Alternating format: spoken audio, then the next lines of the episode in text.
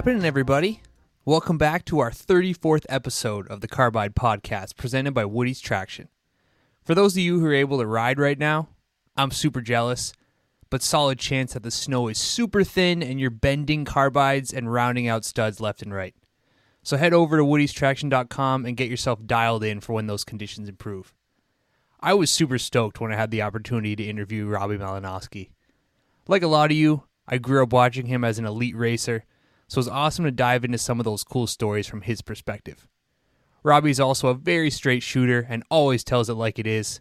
So from his years with Ola, Boss Racing, and even in the booth today, this one's packed full of honest and candid conversation. So I hope you guys enjoy it.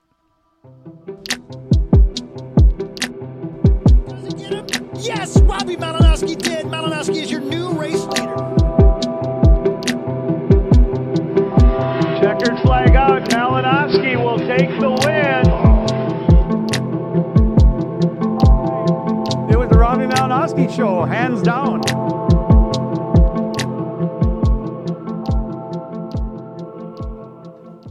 And welcome back, everybody, to the Carbide Podcast presented by Woody's Traction. Appreciate you guys tuning in, as always. Special guest in studio this afternoon. He's a pro open and pro stock champion in snowcross. He had various roles as team manager for different teams over the years. And these days, he's arguably the voice of snowcross as he's in the booth every weekend with ISOC. He's Robbie Malinoski. How we doing, Robbie? Doing really good. Take it easy on the voice of Snowcross. I don't know about that, but I'm trying really hard, working at it, trying to get better, trying to bring a, a better product to everyone. You know we'll get into that at some point here but you know again it's it's cool to have former riders in the booth just for it brings a whole different element whole different you know view of the sport so it's it's cool you're doing a bang up job Oh, thank you. so let's get into kind of just the entire story of your career if we can so you know, I was going through the timeline. There's this common theme of you Canadian snowcross guys, where it's you, Blair, Tremblay, Ian Hayden. You guys all start as moto guys, and then you just happen to get on a sled at some point in time and then be really talented. So, did you start as a moto guy? Yeah, absolutely. Started as moto, probably 11 years old, first time racing a dirt bike, and then uh, I don't know. It was like snowmobile racing wasn't even on the like spectrum. It was way off. I wasn't even thinking about it. And then, um, kind of got to the end of my teens and was struggling with moto, trying to do anything. Just wasn't good enough, and no fault of anyone else's. but uh, yeah, it was like to the end of graduating high school, had nothing going on, and then just last minute was like, "Hey, let's go try a snowcross race." Hated it right away. It was miserable, and uh, but then I kind of stuck it out, and yeah, slowly kind of built from there. Okay, okay.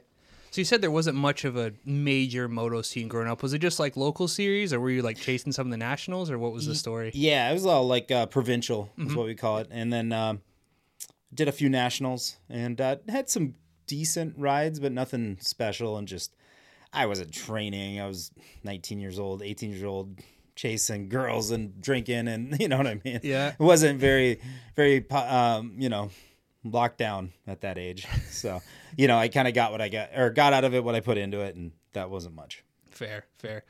I mean, if you're at that age, like what were you looking at just like kind of career trajectory wise? Like obviously sounds like you're like I'm not going to make a living riding dirt bikes, but like what was if we don't get on a snowmobile, what's life gonna look like at that time? Yeah, well, it, you you either go to university in Saskatchewan or, or in Canada, and then you go take some bullshit job, and then or you go to like oil rigs and uh, you go work real hard, and it's pretty dangerous, and you can make pretty good money. Um, or you could go construction or something like that. So I wasn't going to go to school, and I probably would have went and did I did a little bit of oil stuff right after high school. Um, but yeah, it was uh it was kind of a bust. And then well, one thing that did come up was I was I moved down to California right after high school, like Okay. the summer after.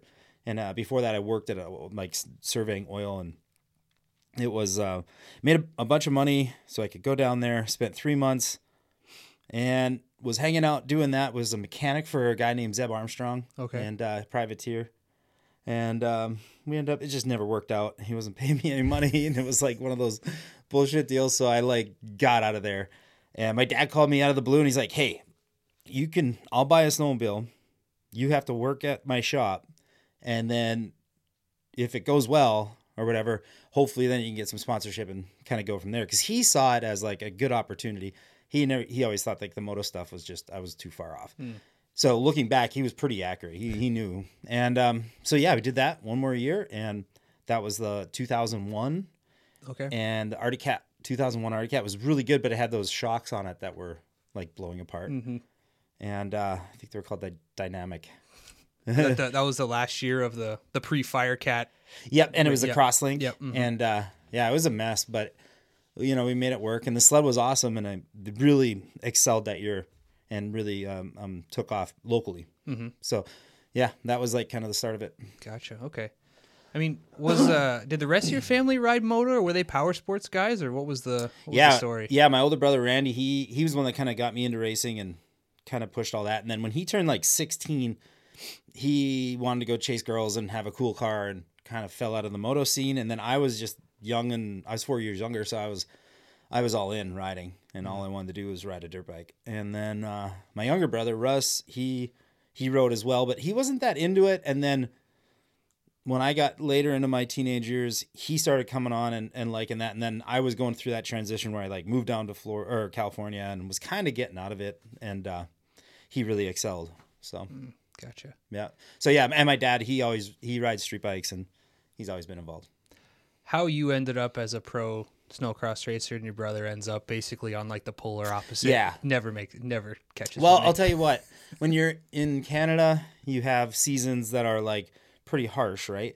Um, so in the summertime, you wakeboard a lot and you get behind a boat a lot. So that actually isn't that crazy because you have like a lot of passion going and a lot of try there. And then uh, as far as like the snowcross side of things, I, I mean, yeah, that's more common for sure uh, on my end. But yeah, it was it was interesting. That's awesome. That's awesome. Uh, where do we get here? So, I mean, you kind of mentioned getting into it, uh, at least locally on the snowcross scene, and and getting pretty good and having some success. Yeah. Was there a national circuit up there that was at least legit at that time? Like, was CSRA there yet, or was it still? Yeah, it was never CSRA. There was a thing in Manitoba called the Can Am series, and uh, Saskatchewan and Alberta had like I can't remember what it was called. It was a circuit throughout there, and there was lots of interest, a lot of people doing it. And I mean, the crazy thing was you could go race pro light or semi pro, and have a stock 440 and race all three classes, and I think it was like close to a thousand bucks a class win. Mm-hmm. You know, so if you're walking out of there just shy of three thousand dollars, that was pretty good. Especially like coming from moto, if you win three hundred dollars, you were like, Yep. pumped. So it was definitely like that was kind of the aha moment or the light bulb. And my dad seen that one too. He was like, okay, we can at least try to generate some some money back in because it is expensive. So yeah. Yeah, it seemed like that's kind of a common theme. And that Blair kind of says the same thing. Like you have that little bit of success in snow, and at that time there was some pretty good contingency and some pretty good payouts in snow. And for some of these moto guys, it's like, mm, that Yeah. snow is looking pretty, looking pretty good. Yeah, yeah. You you don't mind the cold as much when you're getting paid. That's what I always thought was it's cold and it sucks, but like the first snowcross race I ever went to, or sorry, second one was in Thompson, Manitoba. Yeah, yeah, I think so. And it was minus 53 Celsius with wind chill. It was the coldest, like it was stupid. Uh, It was it was unreal. Your shocks, like the oil in the shocks weren't like uh, they were too stiff. I remember Jesse Strag was there. It's the first time I ever seen him race. I was like, oh my god, this guy's amazing. He's so fast. He's like, "Hey, this guy's crazy. And then he rode kind of like a jerk. Yep. You know, he Jesse definitely was a dick out there. And then he, uh I was like, he's just, what the heck is this? So, yeah, it was pretty funny.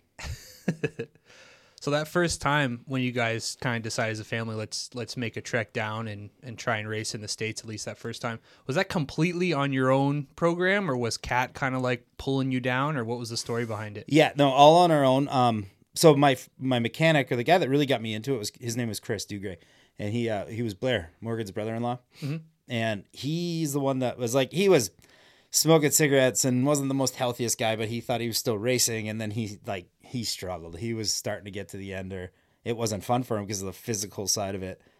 And you got to remember that was like eh, right in the middle of the transition of guys starting to stand up and ride and Blair and like that whole thing. So there were still guys that were really fast that just would sit down the whole time. But yeah, it was um weird transitional time and then yeah, it was um me and and we called it his nickname was Pluggy. So we go me and Pluggy would go to Winnipeg. We grabbed one of Blair's practice sleds because my sled was broken in half at that time. It was at the end of the year and we are going to go to race a national in Fargo in 2001. And uh yeah, first day was good, was leading or not leading, but was like in a podium position and blew up the motor. Second day, we rebuilt the uh, thing the whole night. It was super late night, you know, and I'm just like, I don't know what to think. And I, actually, Scott Judnick said this to me. He's like, I walked into his trailer that weekend. And I was just like checking it out, and he had that big orange trailer. And I told him that one day I'm going to be in one of those. I don't recall saying that, but he says that I said that, so I'm not going to say I didn't. But yeah, I was like, uh, all right, I'm gonna. I guess I said that, and then yeah, second day Sunday in in Fargo, um, we got the sled rebuilt, and I got a podium, kind of out of nowhere. Like everyone was like, "Well, who the hell is this guy?" So it was fun. It was good. Yeah. So I mean, after that success, was was everybody knocking at your door? Or what was kind of the the result of that? Is from the industry at least? No, it, not really. Um, yeah, there wasn't a ton. I got a little bit of help, like or not help, but I had Brian Sturgeon, you know, kind of give me the hey, I'll take good care of you, this, that, whatever, and of course, you know, you don't know what that means. Like, I'll take care of you. Yeah, I'll give you half off a sled, or, uh, you know, hey, I'll give you a pat on the back. I, I didn't know what that all meant. So all summer, never heard nothing. Never heard nothing. I honestly thought that I was gonna go race with Blair's team mm-hmm. at Arctic Articat in Winnipeg with Jamie Anseeuw and those guys.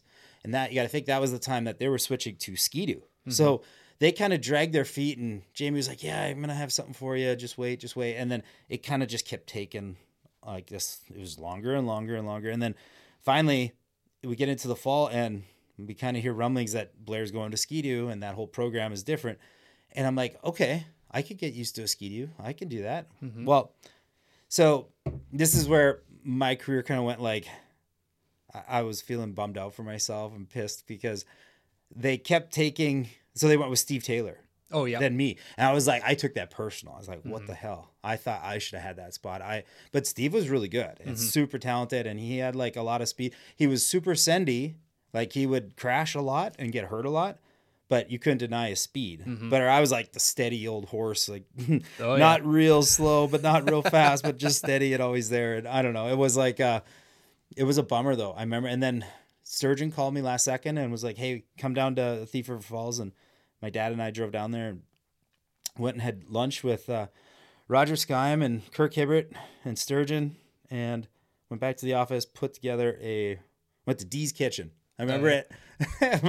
it's so funny because if you've been a Thief River, you know where Dee's Kitchen is. It's like this place that is uh, like stories, and I bet you more snowmobiles have been drawn on napkins in that little place oh yeah. for sure. So uh yeah, I went there, got a deal with Sturgeon, and it was like a couple sleds. They gave me a, a sled to give Chris, my mechanic, and uh and I was like, Oh wow, okay. This is gonna be great. And he's like, I got a trailer. All you gotta do is get a pickup truck to pull the trailer. And I'm like, Oh, that's easy enough. So my dad got me a truck, like one through his shop, and so it was still invested for my dad, but it was like a lot less, like just a pickup truck. So wasn't too bad. And then yeah, went down that year and started racing. It was teamed up with Earl Reimer.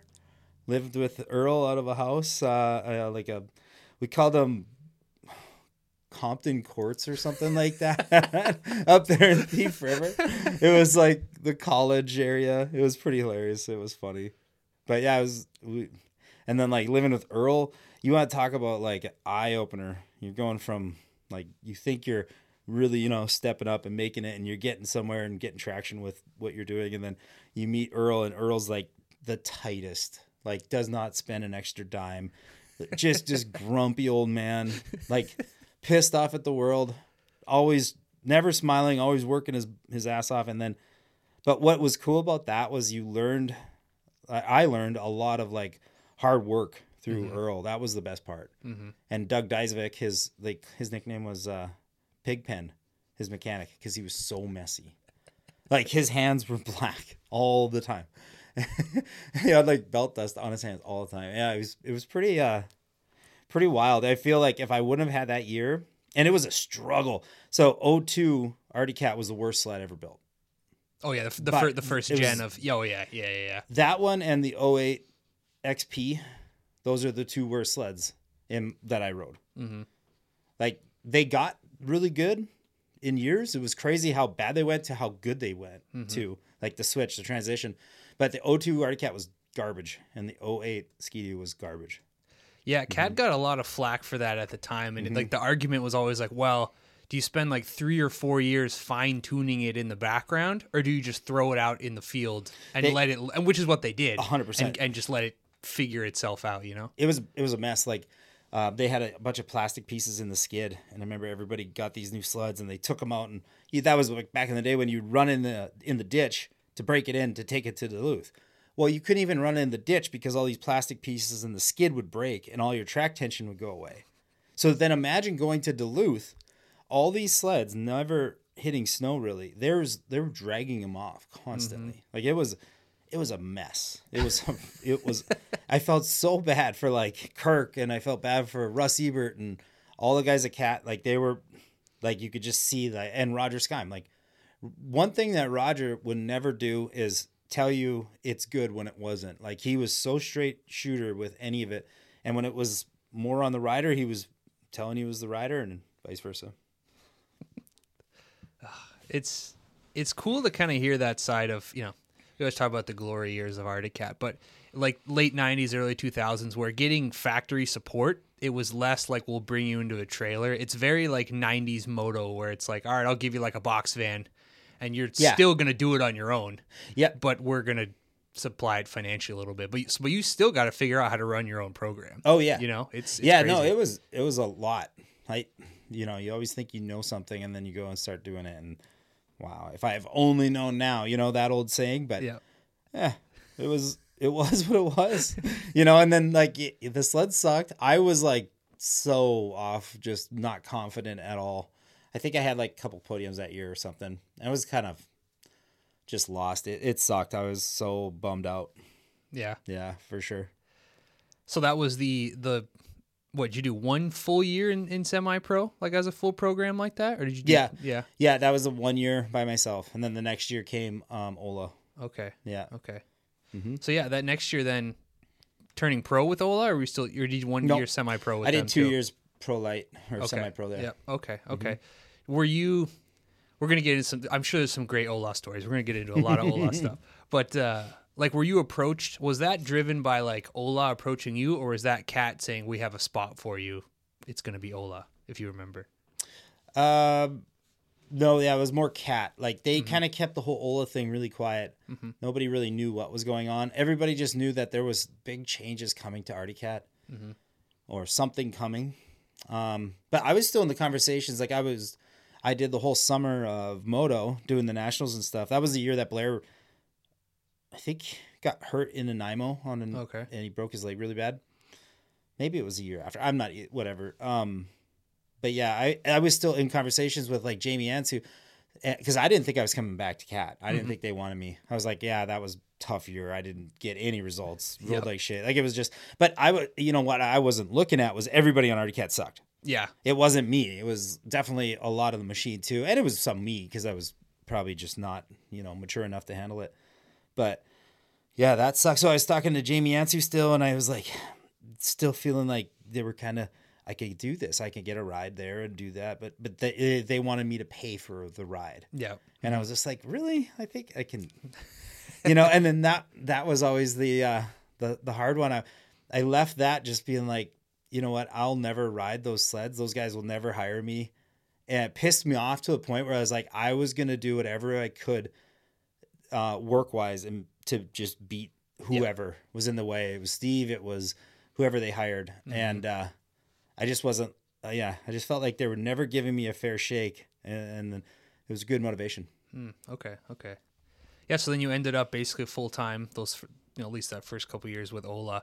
And was this a time when you got there were they still doing two trailers where it was like Ibsen in this trailer and you guys in this or was it still was it combined at that point? Yeah, no, that was the original Yeah. beginning, and they went. I guess he bought two elite uh, transporter trailers, Mm-hmm. and the first one was going to the pro team, and that was with Ibsen and Gula, Mm-hmm. and that one, that trailer didn't get done till like a week before Duluth, and it was literally like it came to it. We had it there at Duluth, but it was it wasn't even ready. Like it, it had to go right back, you Yep. know. Um, and then the other trailer wasn't ready until after Christmas. So Mm-hmm. My teammate was Simons, Ryan Simons, and me, Mm-hmm. who was like lifelong friend, super guy. Me and him have more stories about shit that we did back in the day. But uh, anyway, me and him were, you know, and he's another Canadian from Alberta. We kind of started. Well, he started way before me, but like we kind of met up as we went down to the states, and then um, yeah, we we had a race out of a trailer, a big fifth wheel trailer that actually fell through the ice. Uh, remember in in uh, um Detroit Lakes had an oval race on the ice, and all those trailers fell through. That was the one trailer we got to pit out of, and nothing worked. Like it was just the biggest piece of shit trailer ever, and uh, that's all they had. It was, uh, but you know what? We didn't even care, and like we lived out of a hotel that year. Really? We stayed in a hotel. Yeah, it was like Garth Gordon, Wayne Hoffman, all those guys from Canada. That was the first time I met them. And uh, yeah, it was a mess. And those guys had no clue about snowcross. They were jumping in. Mm-hmm. They were smart guys, but they just had an oval background. Yeah. And uh, yeah, that was a struggle. That was a struggle that year. Like you went from you thought 02 was bad, and then it was like hold my beer. 03 was horrible, but still showed enough speed every now and then. Like mm-hmm. won a couple races and and was on the podium a little bit here and there. You could see there's it was starting to come alive. Mm-hmm. But yeah, and you got to think too. That was all during the time that the Rev came out, and the Rev was making people that weren't as good look real Yeah, good. Yep. Mm-hmm. So you were kind of, yeah, like timing is everything. And if you were on a rev in 02, 03, 04, you were sitting with that because yeah, I think uh, Polaris was also on that old IQ chart or no the Those last the the edge, the last the couple edge years of the Pro X, and that was yeah, a yeah. pile of junk. The edge was so bad. Like they, I'll tell you what. One thing about Polaris is they'll work hard because they haven't been hit with the best stuff to start with. Mm-hmm. Like you think the edge, in comparison, like the Arctic Cat was so dumb, and I'm not saying the edge was bad, just bad. Like it was just timing wise, the Arctic Cat was so much better. Mm-hmm. Yep. Right, and the Skeety was okay, but it was what it was. Mm-hmm. And then the the Rev came out, and they're still on the edge Yep. you know, and then Arctic Cat had their F chassis, and that thing was a pile of shit. So you just, you know, the They're always catching up. right, but trying it, to, almost made the Rev look so much better because of the competition. Like Mm-hmm. honestly, if in 02, if they would have kept the same Arctic Cat, it wouldn't have been such a dominant, Mm-hmm. you know, Rev yeah. deal. So again, you got to be, you know, right place, right time, and have a little luck on your side. So okay, so what? I'm, I'm I'm jumping around. yeah, here. yeah, no, sorry, man. no, it's okay. It's okay. We're the Ola stories. You know, it's all about the Ola. Stories, oh, stories, yeah, You know. yeah, yeah, yeah. But uh, okay, so turn pro. Second, second, what? Second or third? Mm-hmm. Well, year no, with so Ola? yeah, first year with Ola was semi-pro stock and open, Mm-hmm. and we had these TNS chassis with the big tunnels, the deep tunnels. I don't know if you've ever seen those, Oh yeah, and yeah, the like yeah. the horrible uh, sticker job on those sleds were like famous Dave's, and it was just like puke all over the sleds. Because Brad Ola was like this supposedly big, you know, business guy and had all this money, and yeah, he was a shit show. He was like, he was crazy. He and he hated Blair. Like he loved Blair. He would have hired Blair in a, in a heartbeat, but he like hated Blair. He would just wanted just wanted to beat him. So everything that he did was directed at Blair. He had like uh you know the video game like 360 Sony or not Sony like the PlayStation 360. Mm-hmm. He got a sticker made and put on the trailers, the big trailers that year because he knew Blair liked pl- video games and he wanted to mess with his head and like how he would say it is like I'm gonna fuck with Blair real good here. This is how we're gonna do it, and that's what his attitude was. Like he was crazy, he was nuts, and that's that was Brad Ola, and that's who we had to work for. So it was yeah, his character man. Like no other uh, team owner was like that. Like the program was nuts. It was it was insane.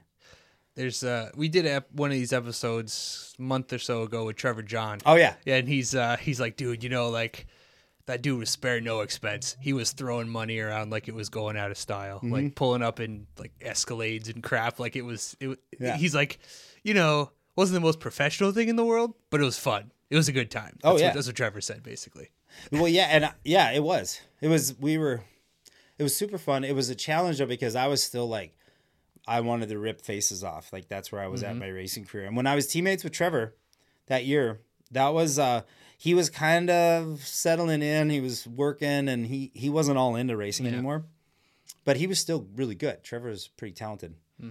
But yeah, he uh, I was on the side of just grind and do whatever it took and clutch or scratch and claw my way to the top if I could.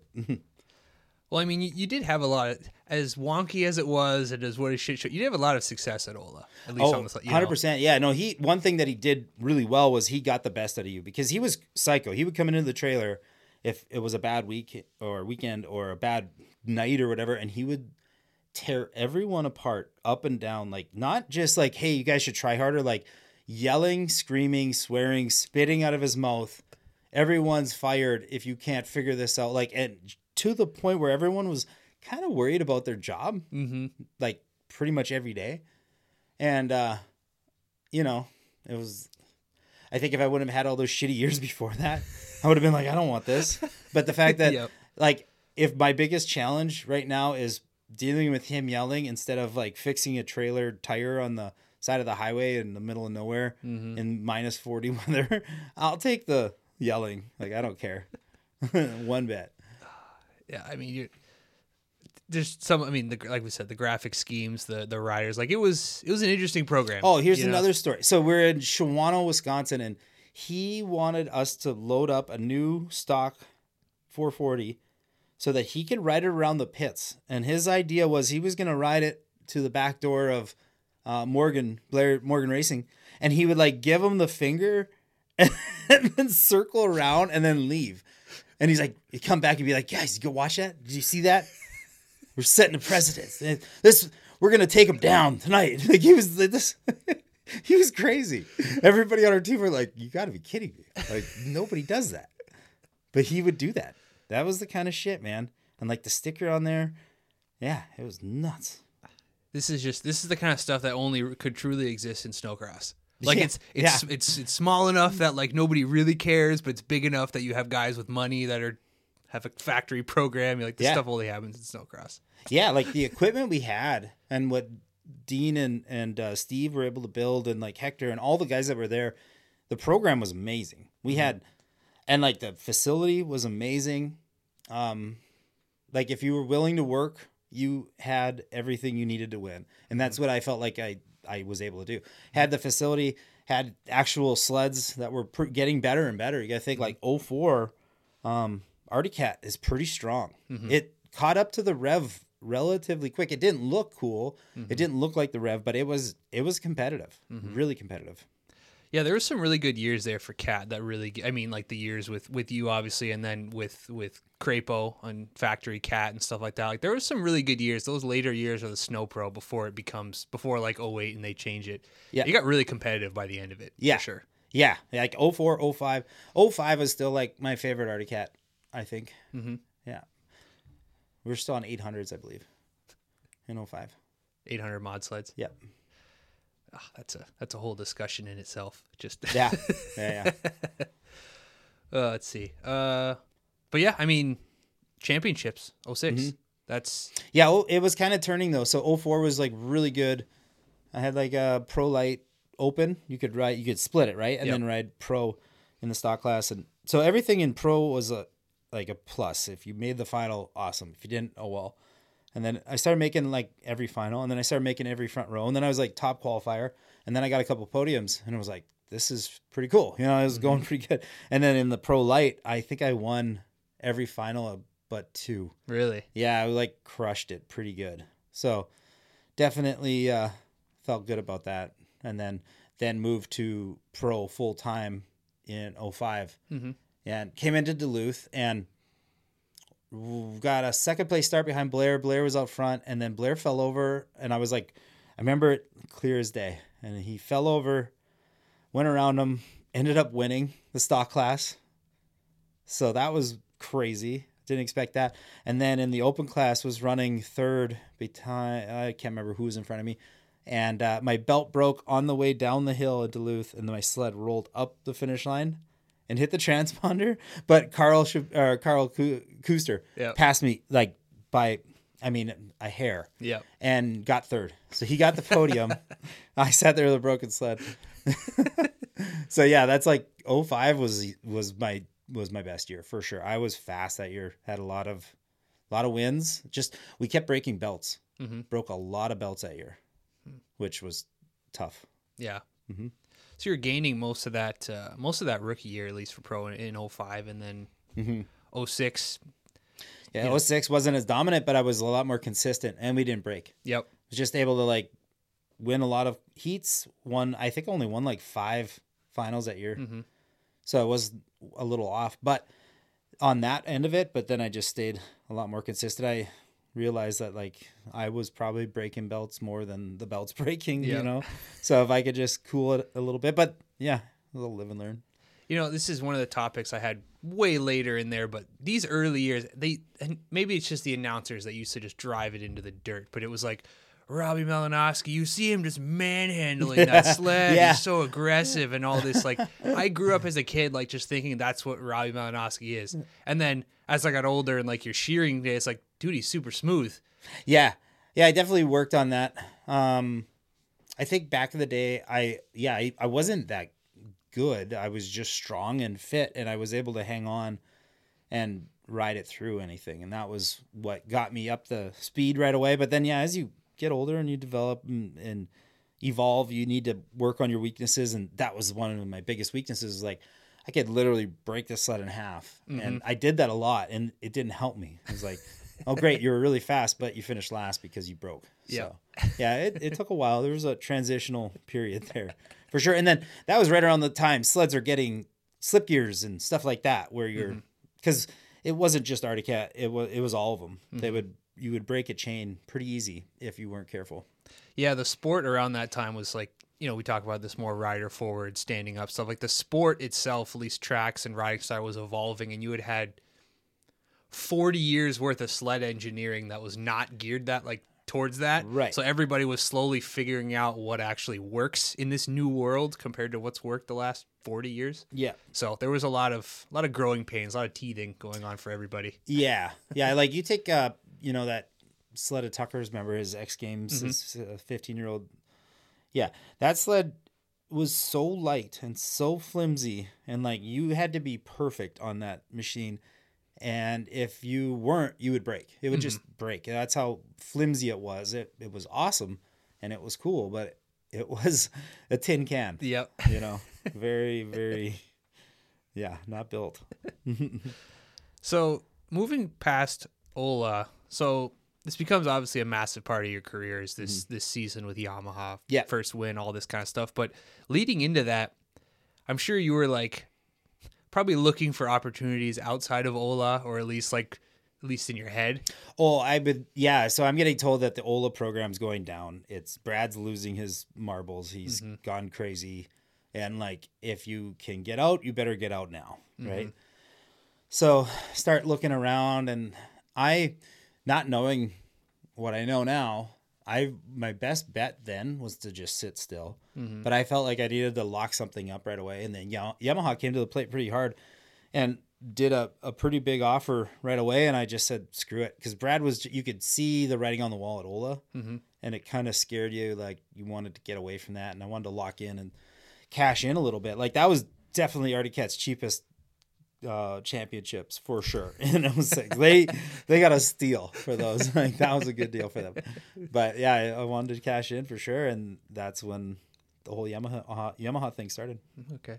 Was that uh had Yamaha and Boss already linked up or was it like Yamaha coming to the table first and then trying to find a team? Or was it yeah Boss? it was kind of a mixture of everything. Boss pursued me with yamaha in tow and then yeah it was like kind of everybody had to kind of agree at once that this is the direction we go and then we were good um you know unfortunately for gary at boss he, that was probably too big of a deal for him at that moment he wasn't ready and understood everything Mhm.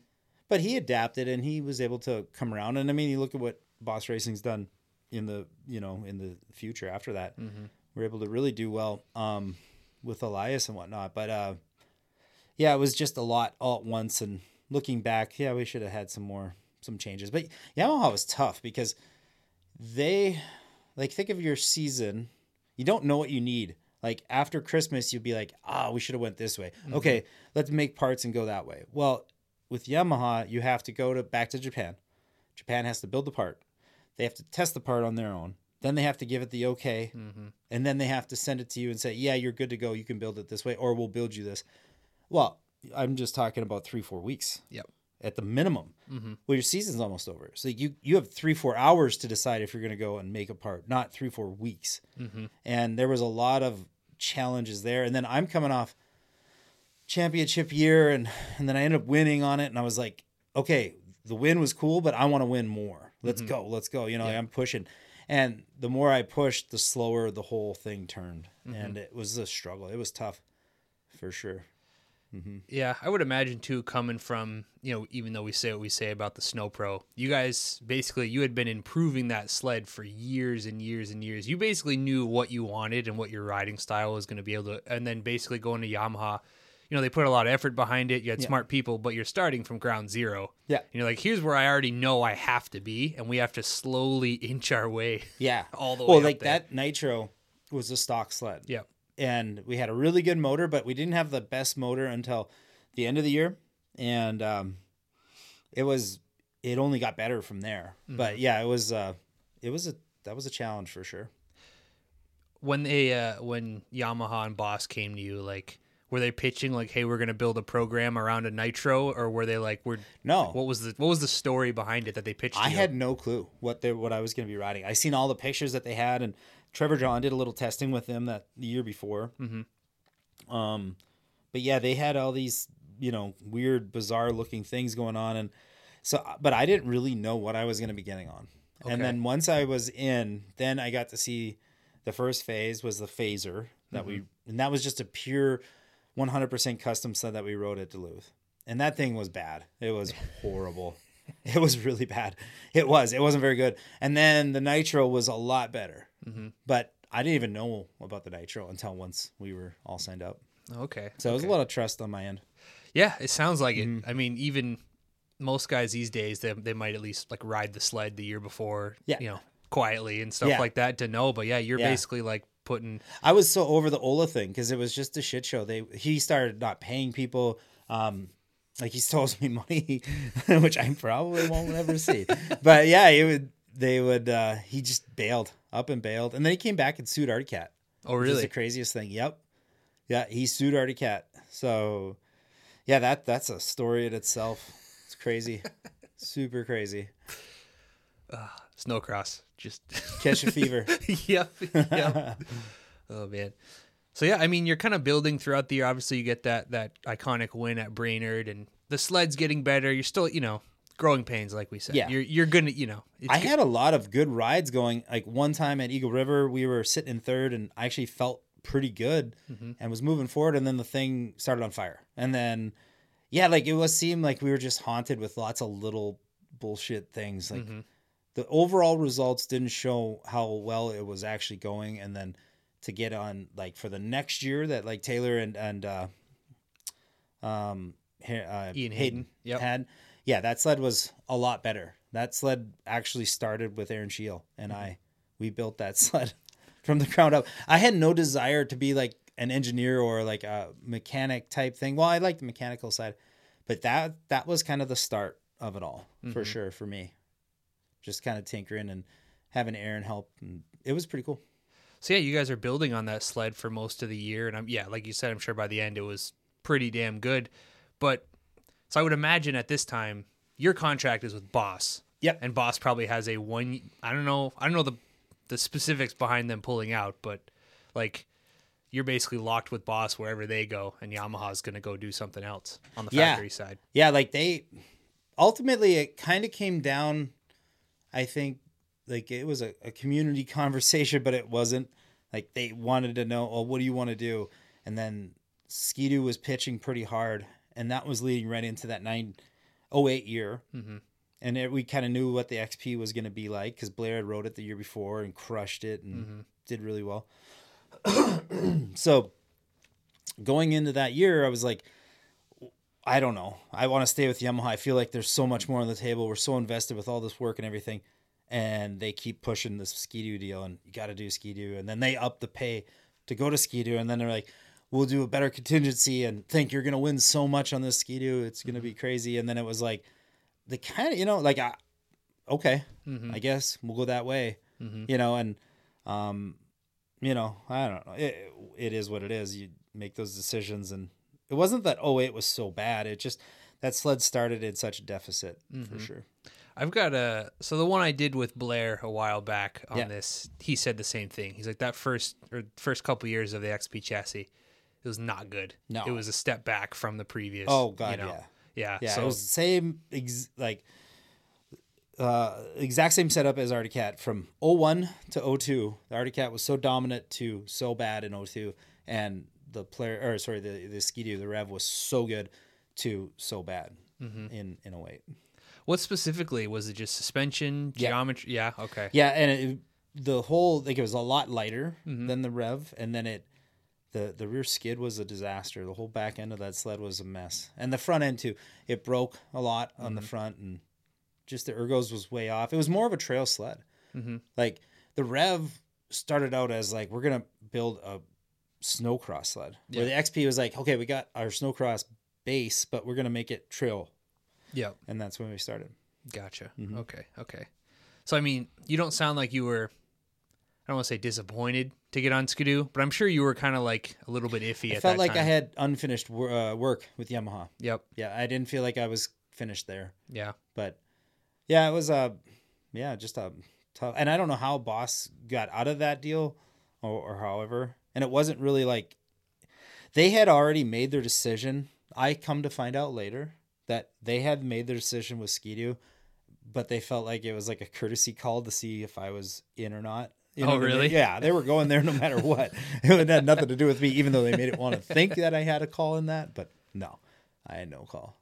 That's a bummer. That's a bummer. I mean, again, it's like it's a really brief stint in your career, but it's just really cool. Like it's a cool time period, and you know, Yeah. they had all their success with with Vincent and and Nathan Titus and all this stuff years and years ago. But like this this 07 time period, it's just really cool. the four stroke thing was what made it so different. Like mm-hmm. if we had have been just another two stroke out there, it wouldn't have had the same impact. But yeah, the four stroke thing was cool, and they sounded so different, and fans loved them. Like it was it was good for the sport at the end, and I guess that's what like kind of led me there or pushed me there was like I wanted to be a part of something that was pretty cool, and that mm-hmm. was something that I felt like was so.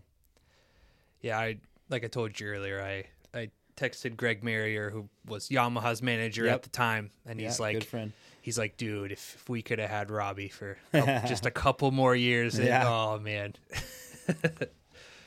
Yeah, he he saw the uh, potential there for sure, Yeah. and, th- and then there was there was quite a bit, and Hayden and Taylor, oop, Hayden and Taylor were really good. Mm-hmm. They did really well in that thing. yeah, they had a couple couple more good years and with OTSFF, and ultimately end up end up stepping away again. But just one of the cooler time periods in our sport, no doubt. One of the stories I had heard too was that uh, Blair had actually signed a deal with Boss Yeah. before he got hurt. Yeah, So he was gonna be your teammate at Boss. yeah, yeah, yeah. So he he's his the, so Ski-Doo kind of you know just like shut down Blair Morgan Racing. They didn't want to get rid of Blair, but they wanted to get rid of I think Jamie and the whole team up there because they mm-hmm. kind of were on their own little island and they were kind of bringing things in mm-hmm. to like more everybody's under the same platform. Yep. because that was one big thing 15 20 years ago. Everybody had their own ideas programs tuners suspension this that now you go everybody's under like one big umbrella you Yeah. use factory suspension you use factory clutching you use factory this this this you know like mm-hmm. everybody's Yep. under one so yeah they were trying to push that and get it closed in and be more with the factory so morgan racing was out blair signed a deal to ride. Me and him are going to be teammates. And then, yeah, I remember exactly where I was when I got the phone call that Blair broke his back. And that was a tough year. I remember just I remember getting a neck brace right away, a mm-hmm. Leatt, and they sponsored me, and they were nice and everything, but it was horrible to ride with, like those old Lee, yeah, and uh, rode with that forever. Just struggled, was scared, riding scared. That whole year was just a mess. Mm-hmm. Didn't, you know, I don't know, just hit home way too much, and but slowly got through it as the year went on. Neck brace came off, started coming around, and then Mike Schultz got hurt that year too. Oh, yeah. Yeah, okay. right away. So that mm-hmm. was a that was tough. Yeah, I would imagine that's a tough year for, especially. I mean, you're really close to Blair, so you probably had all these ideas in your head of what this team's going to be, how much fun it's going to be, and then just kind of on an island by yourself. I mean, because what you had was Dave Allard on the team that year, or, Yeah. or did you get Bowerly? Or No, were they, were they both on the Bowerly and Dave Allard. Yeah, Yeah. Okay. Okay. yeah, and that was fun. Um, and Dave was a great guy. Mm-hmm. Dave Allard's super super guy. It was tough uh, language barrier between Mm-hmm. them, but man, he tried hard. He was he was a hard working dude. Oh yeah. Yeah, Oh yeah. My my first couple years racing snowcross on the East Coast, Dave was still racing CSRA and SCM, the Quebec series. So he'd come down. It's like, God, it's just like just this old guy just grinding it out, like still gritty and fast. Like Yeah. it was just always funny. yeah, yeah. He was he was gnarly. He was super cool. He was a good like, um, good racer. Like he was respectful and never was like out to, you know, take your front ski off. He Mm-hmm. was always really good. for sure for sure so where are we at here on this so what was kind of the reasoning then because you end up moving to there to, to Scheuring for at least one year on a polaris before you get yeah, back so on Ski-Doo but we did two years on Ski-Doo with Boss Racing. That first year was a disaster, like with Blair and everything, and then that was the XP, and then the 09 XP was better, the program, Boss Racing program, was starting to dwindle away. okay There wasn't much there, and by the end, Gary was pretty much cashed out Mm-hmm. and checked out, and he didn't really want to be there. And then it, yeah, it was just kind of a whole mess. 09 was a tougher. I had a couple wins and rode well, but like Brett Bender, I think was he won the Open Championship or was I right up there? Yeah that Yeah. was that was probably those years where henches was just unstoppable Yeah, they're so they're really good. yeah, really good. So yeah, I was uh we were taking a little bit of a knife to a gunfight with them, but yeah, it was it was an okay year. And then yeah, so I the, I remember the three year deal with Boss Racing was over. Gary really didn't have anything. I remember talking, leaving Geneva. I'm sitting in the parking lot and I see Steve Scheuring and I'm like, I've never really talked to that guy. I mean, a little bit here and there. I always thought he's so weird. Such a goofball. And he is. I'm not even going to pull back. He's the weirdest dude I know. But he's funny and he's passionate and he wants to win and he'll do whatever it takes to win. Mm-hmm. And I just walked up to him like, hey, I don't know what your schedule is or what you have going for riders next year, but whoever you, if you keep those same two riders, and I said it somewhat like this, like if you're going to keep those two, then that's on you. But if you want somebody that will work their ass off for you, I will do that. And then I just walked away. Two days later, he called me. He's like, come up and ride the sled. Went and rode the sled. Ended up doing a ton of spring testing. Didn't even have a contract with him. I was just having fun mm-hmm. riding his sleds. And we were just like, yeah, this is cool. Let's do this. And then that was right when Ben Hayes switched over and was the shock guy from Fox over to Walker Evans. Mm-hmm. So then me and Ben started working together, and that was like me and him are great friends, and and yeah, that's when we started really hanging out. because at this time the IQR, you know, the gone are the, all the, the sp- they still had a bunch of spindle issues, but you know Hmm? they got better. 2010 IQR was pretty good. It was pretty rock solid. It was it was really good. I and honestly, I feel like I would have won a lot of races that year. Um, first race of the year, Duluth stock sled tipped over, fell, started on fire. Mod sled pulled the whole shot, was out front, and I just rode really like tight and mm-hmm. scared, and started like holding my breath, and fell back to fourth, and I was mm-hmm. like, that was a bummer. But that was I knew that if I could just calm down, I was gonna crush it, and then two weeks after that, we were up testing and riding, practicing up at the track at Scheurings, and I landed into a face where we were like slamming into a face and then tripling. And when I landed on that face, the chain broke, and I ate shit so hard, broke my, sh- or hurt my shoulder really good, um, knocked myself out, was just a mess, and then ended up like being okay. Had to like tape up my shoulder, just tore it a little bit, and kind of muscled through that year. But I was maybe sixty percent, Mm-hmm. and uh, that was a struggle. Yeah. Yeah, that was a that was a tough year. But Steve was like, he was good with it. He liked the effort. Obviously, injuries are what they are. Mm-hmm. So So for the second time in your career, you end up getting caught on a team contract versus an OEM contract. yeah, I went in going thinking I'm never I'm riding a Polaris till I'm done. Yeah, that's what I went in. And then yeah, we get through the year and Steve calls me or I'm up at the shop and he's like, "Hey, what do you think of Ski-Doo?" And I'm like, "What? No, I just came from them. I'm, like, I'm good. I love this Polaris. I want to like a crack at this." A solid year on a Polaris, and we'll win. I know we can win. And uh, he's like, yeah, the the program with Polaris is kind of going south. Ski-Doo's kind of looking to do something. And it took me like a week to kind of get my head wrapped around it. And Steve was cool. He was really like, I really want you to be good with this decision. And I'm like, you know what? Whatever. I at that I was pretty mature at that time and near the end or as like I didn't give a shit. Just put me on I know what I gotta do. All the sleds are pretty good. Give me a good sled and we can win. I mean, he's always in a in a unique position where he's not true factory. He gets factory support, but he's not factory factory.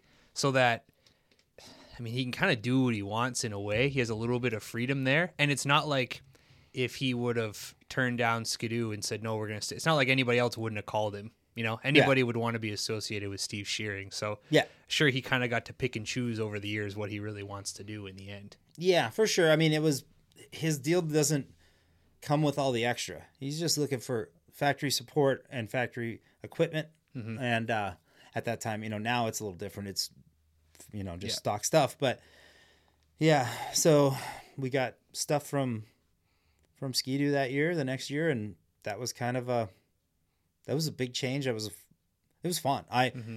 I'm glad we actually at the end of it all. I'm glad we finished where we did mm-hmm. because Polaris was good. They had Ross, they had their, you know, their guy Arctic Cat had Tucker, and then Ski-Doo was kind of in this limbo with Tremblay, myself, you know, and uh, yeah, it was good. So that first year, then getting back on on an updated XP chassis, like, were you still super scared, or was it like, no, this is actually a pretty solid program now? Because you only Yeah. had one year off of it. Yeah, the 09, I felt pretty good about that sled. I thought it was coming around pretty good. Mm-hmm.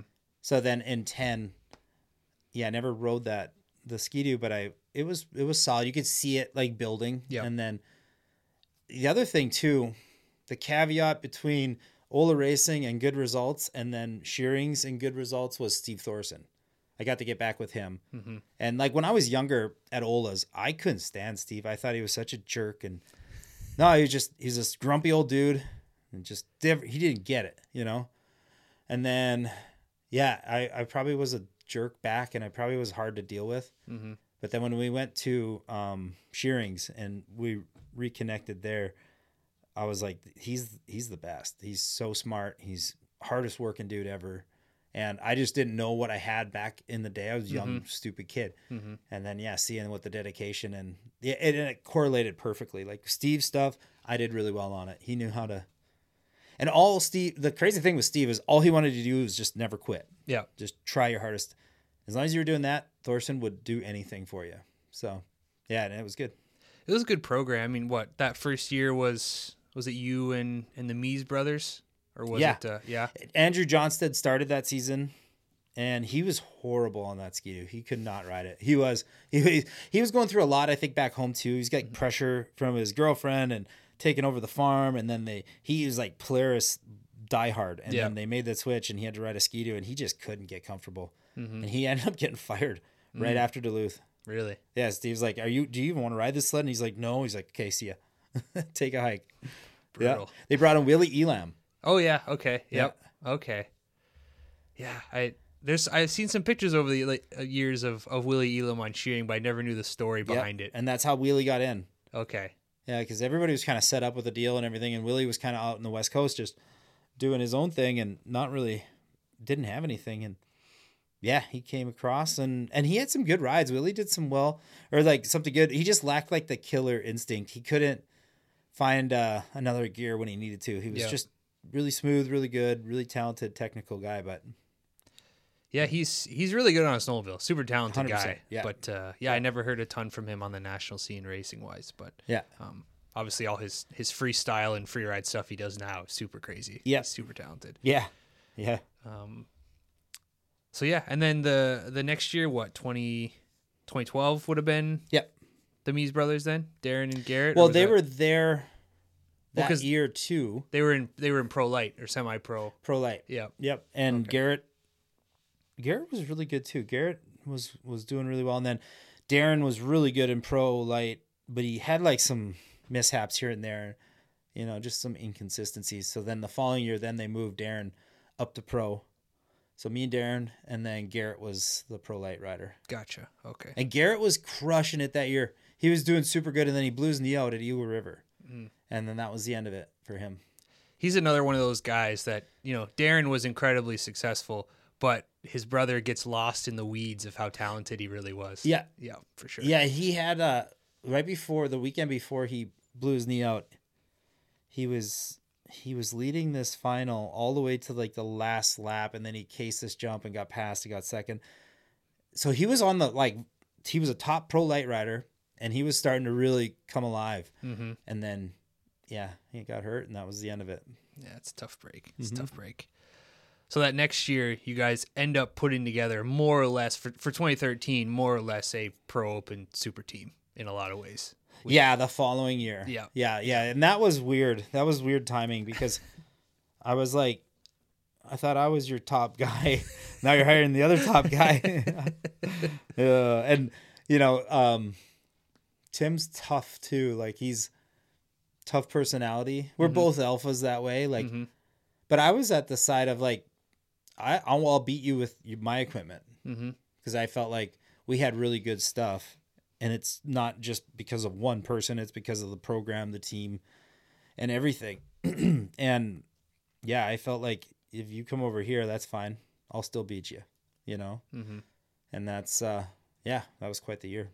Yeah, it was weird timing. Uh, I never heard the details. I, I'm sure people will know. Maybe I'll get it on as a story here someday. But yeah, I mean, he's coming off of a, a pro open championship with Warnert in 2012, mm-hmm. and then ends up on Scheuring in 2013. And it's not like the typical Ski-Doo just putting guys like they do now, just putting guys where Yeah. they need them. It was a little bit different at that time. Yeah, and Tim, I think being like French Canadian and being their number one, he could kind of do whatever he wanted, and that mm-hmm. showed it.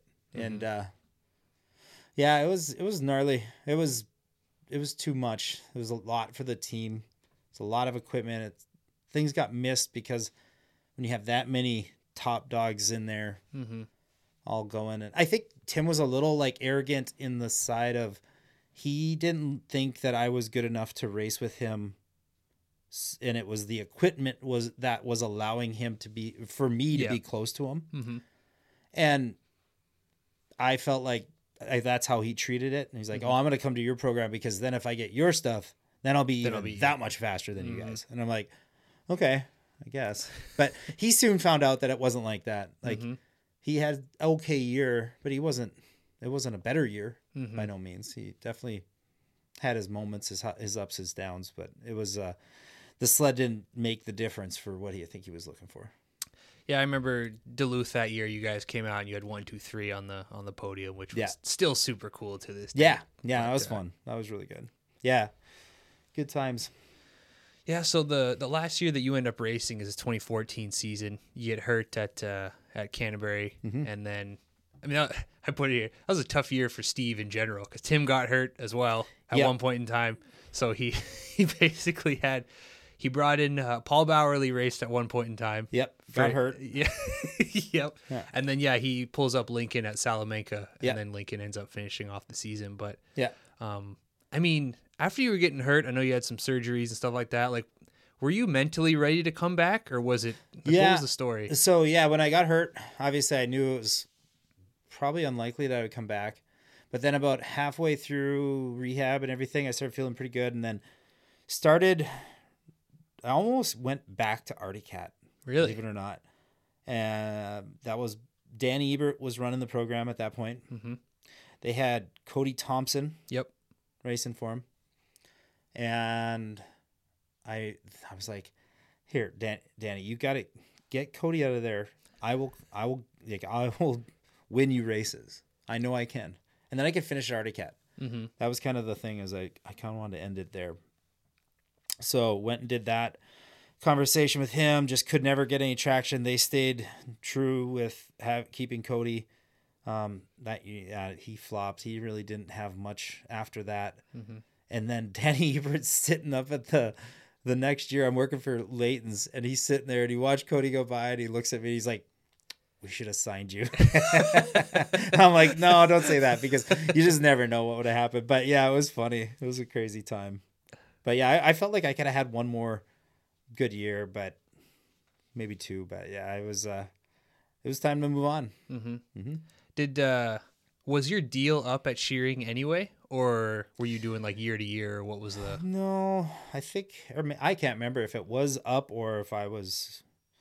I know Steve was like making moves at that point. Mm-hmm. So I got him. I caught him lying about some stuff, and it pissed me off. And there probably went a year there where I was like, I didn't. I wanted to burn Steve alive, and then I kind of like woke up and was like, ah, I'm over it. I don't care anymore. Like it was. It, I took it personal, but then at the same time, once I got over it, it was fine. Um, yeah, and I think like now me and Steve are, are great friends, and I love hanging out, working with him with anything, and and you know try to help whenever I can. I was just curious because you see, anytime guys can go out on their own terms, it's always good. Yeah. But anytime a guy gets hurt and there's potential that he could come back, you know always a great what if for for anybody. yeah. yeah. I feel like I could have had a little bit more um out there, but you know I don't always get to make uh, those decisions or, or those choices. So So past the riding career, you end up coming back with with Leighton's as a team manager, but there was what? There was a year or two off, two or three years in between. no, Or were I you went right away? straight in. Okay. Oh yeah, Yeah. because it was the the pro light uh, super team that they had. Yeah, they had uh yeah. All, well, no. So Corin was going pro. Oh, you're going pro, and then Yeah. Mason and Trevor were still pro light. uh, Yep. Yep. Gotcha. Okay. Okay. So yeah, 20, 2015 year then. Yep. Yep. Okay. Gotcha. Did they approach you, or were you kind of looking for something in the sport to? to hang on Yeah.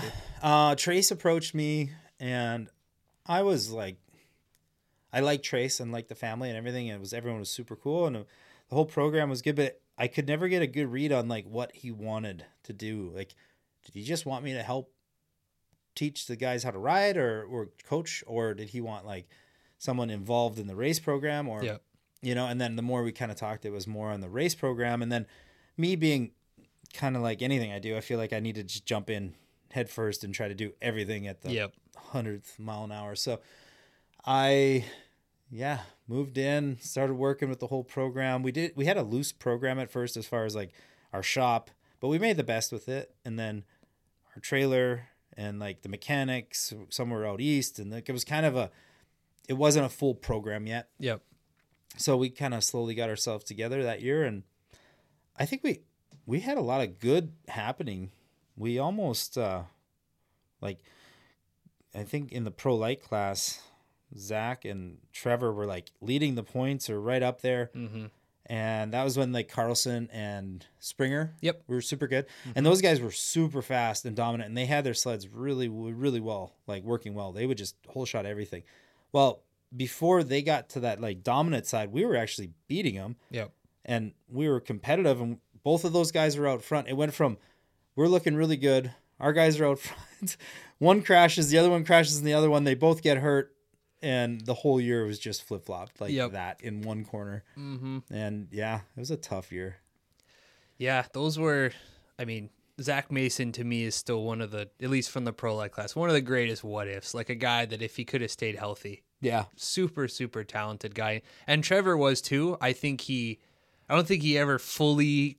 I don't- He, he never really peaked in snocross. He never really hit like his peak riding, his peak maturity. He never really hit Yeah. it at yeah. the right time. yeah trevor But- we got him in some crazy shape one year the next year when he turned pro. Mm-hmm. and uh yeah he worked his ass off. He got himself in like he dropped probably 40 pounds and he looked great and was all in and doing really well. But then at christmas went snowmobiling in the mountains and crashed and hurt his shoulder tore, tore his shoulder out and then kind of kept it quiet and tried to like keep racing. And it was like the whole year just was a struggle. Yep. And the kid was hurting. Like his shoulder was killing him. Mm-hmm. And he's I, like, that was a that was a tough one because I felt like he we could have done something really special with that, but with him and how he was committed. But then once that shoulder injury, I think it was just like it was over at that point. Attention snowmobile racers. When it comes to dominating the track, trust the experts at Woody's Traction and Control. Their cutting edge products are engineered for peak performance, providing unmatched grip and control in every turn. Don't let the competition catch up. Upgrade your sled with Woody's Traction and Control products today. Visit www.woodystraction.com and experience the winning difference. Woody's Traction and Control, where precision meets victory on the snow. One thing I've always been curious about, and I'm not getting you in trouble, I oh, promise. don't I'm just shit. always curious about this kind of stuff because there's some of these these teams in snocross where you know straight up that it's it's family money. They're racing because their kids race. Yeah. If you enter a role like team manager for Yeah. a team like that, are you thinking like I might get like two or three years out of this before this family just decides to do something else? if you think that the program is going to stick around because they love the racing, even mm-hmm. though their kid's not racing, you're crazy. Now, as I say that, there's one team right now currently doing that, and another team that I work for with Cottews. yeah, That is the first time that has ever happened.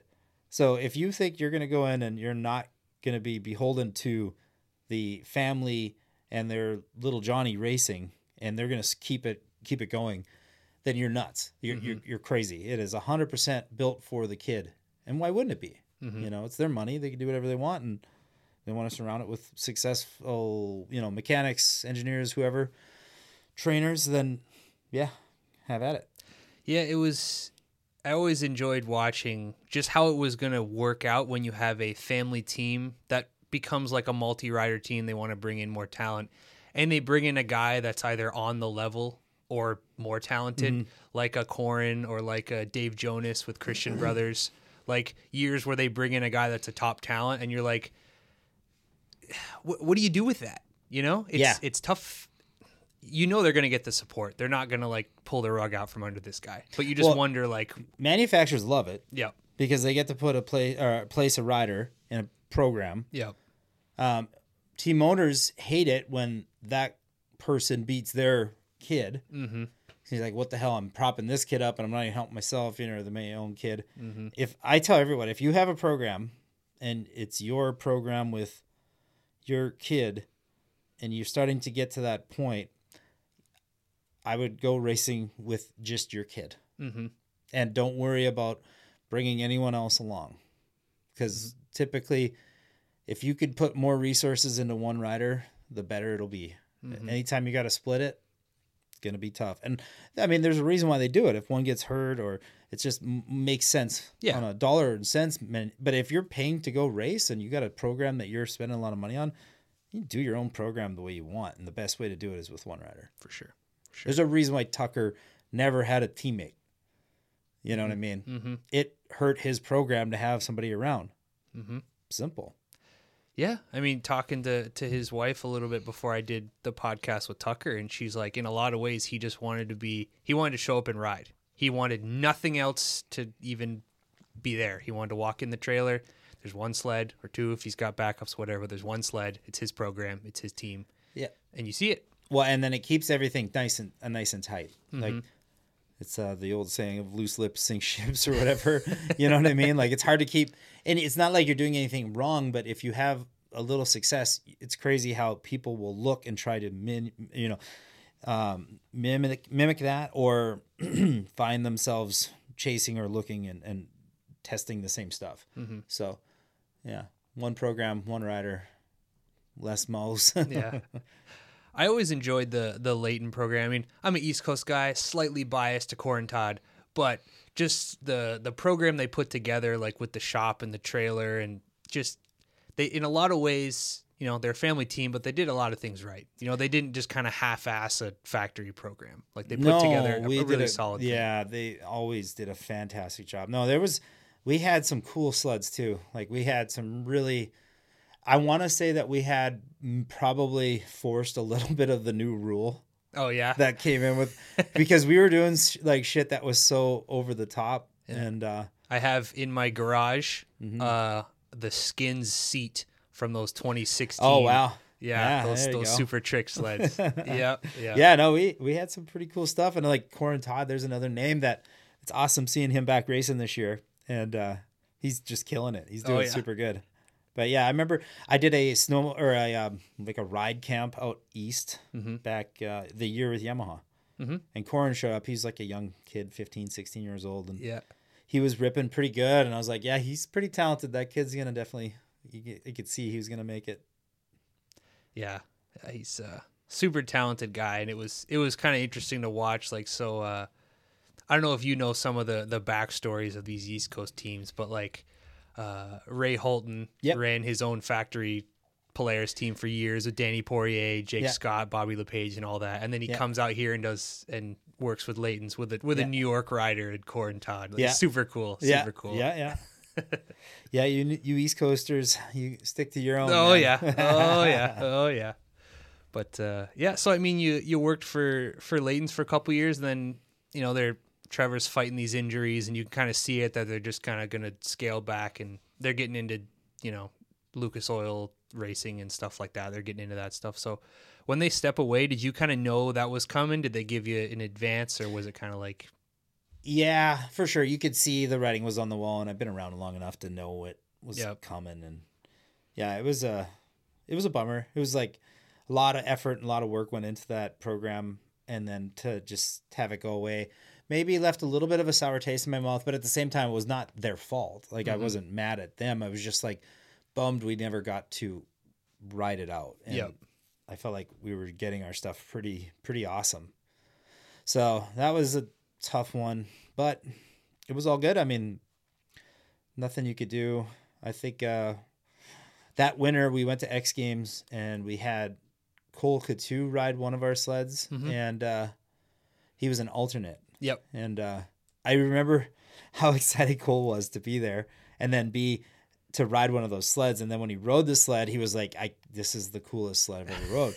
so then we were getting down to the end, and there was like a half hour left of practice, and I was like, I filled up the sled. I say, Cole, go ride this sled as much as you want. You've only got a half hour left. You're probably not going to get in. Nobody's hurt. Mm-hmm. So he goes out and he just starts riding it for like a half hour straight. And Kyle Pauline comes over and he's like, What is that kid doing? You know, he's going to be tired. He's like, He's not racing. But he was just having so much fun out there. So he didn't want to stop. And I remember him getting off and just being like, I've never rode a snowmobile that was that good. And uh, that was cool. Yeah.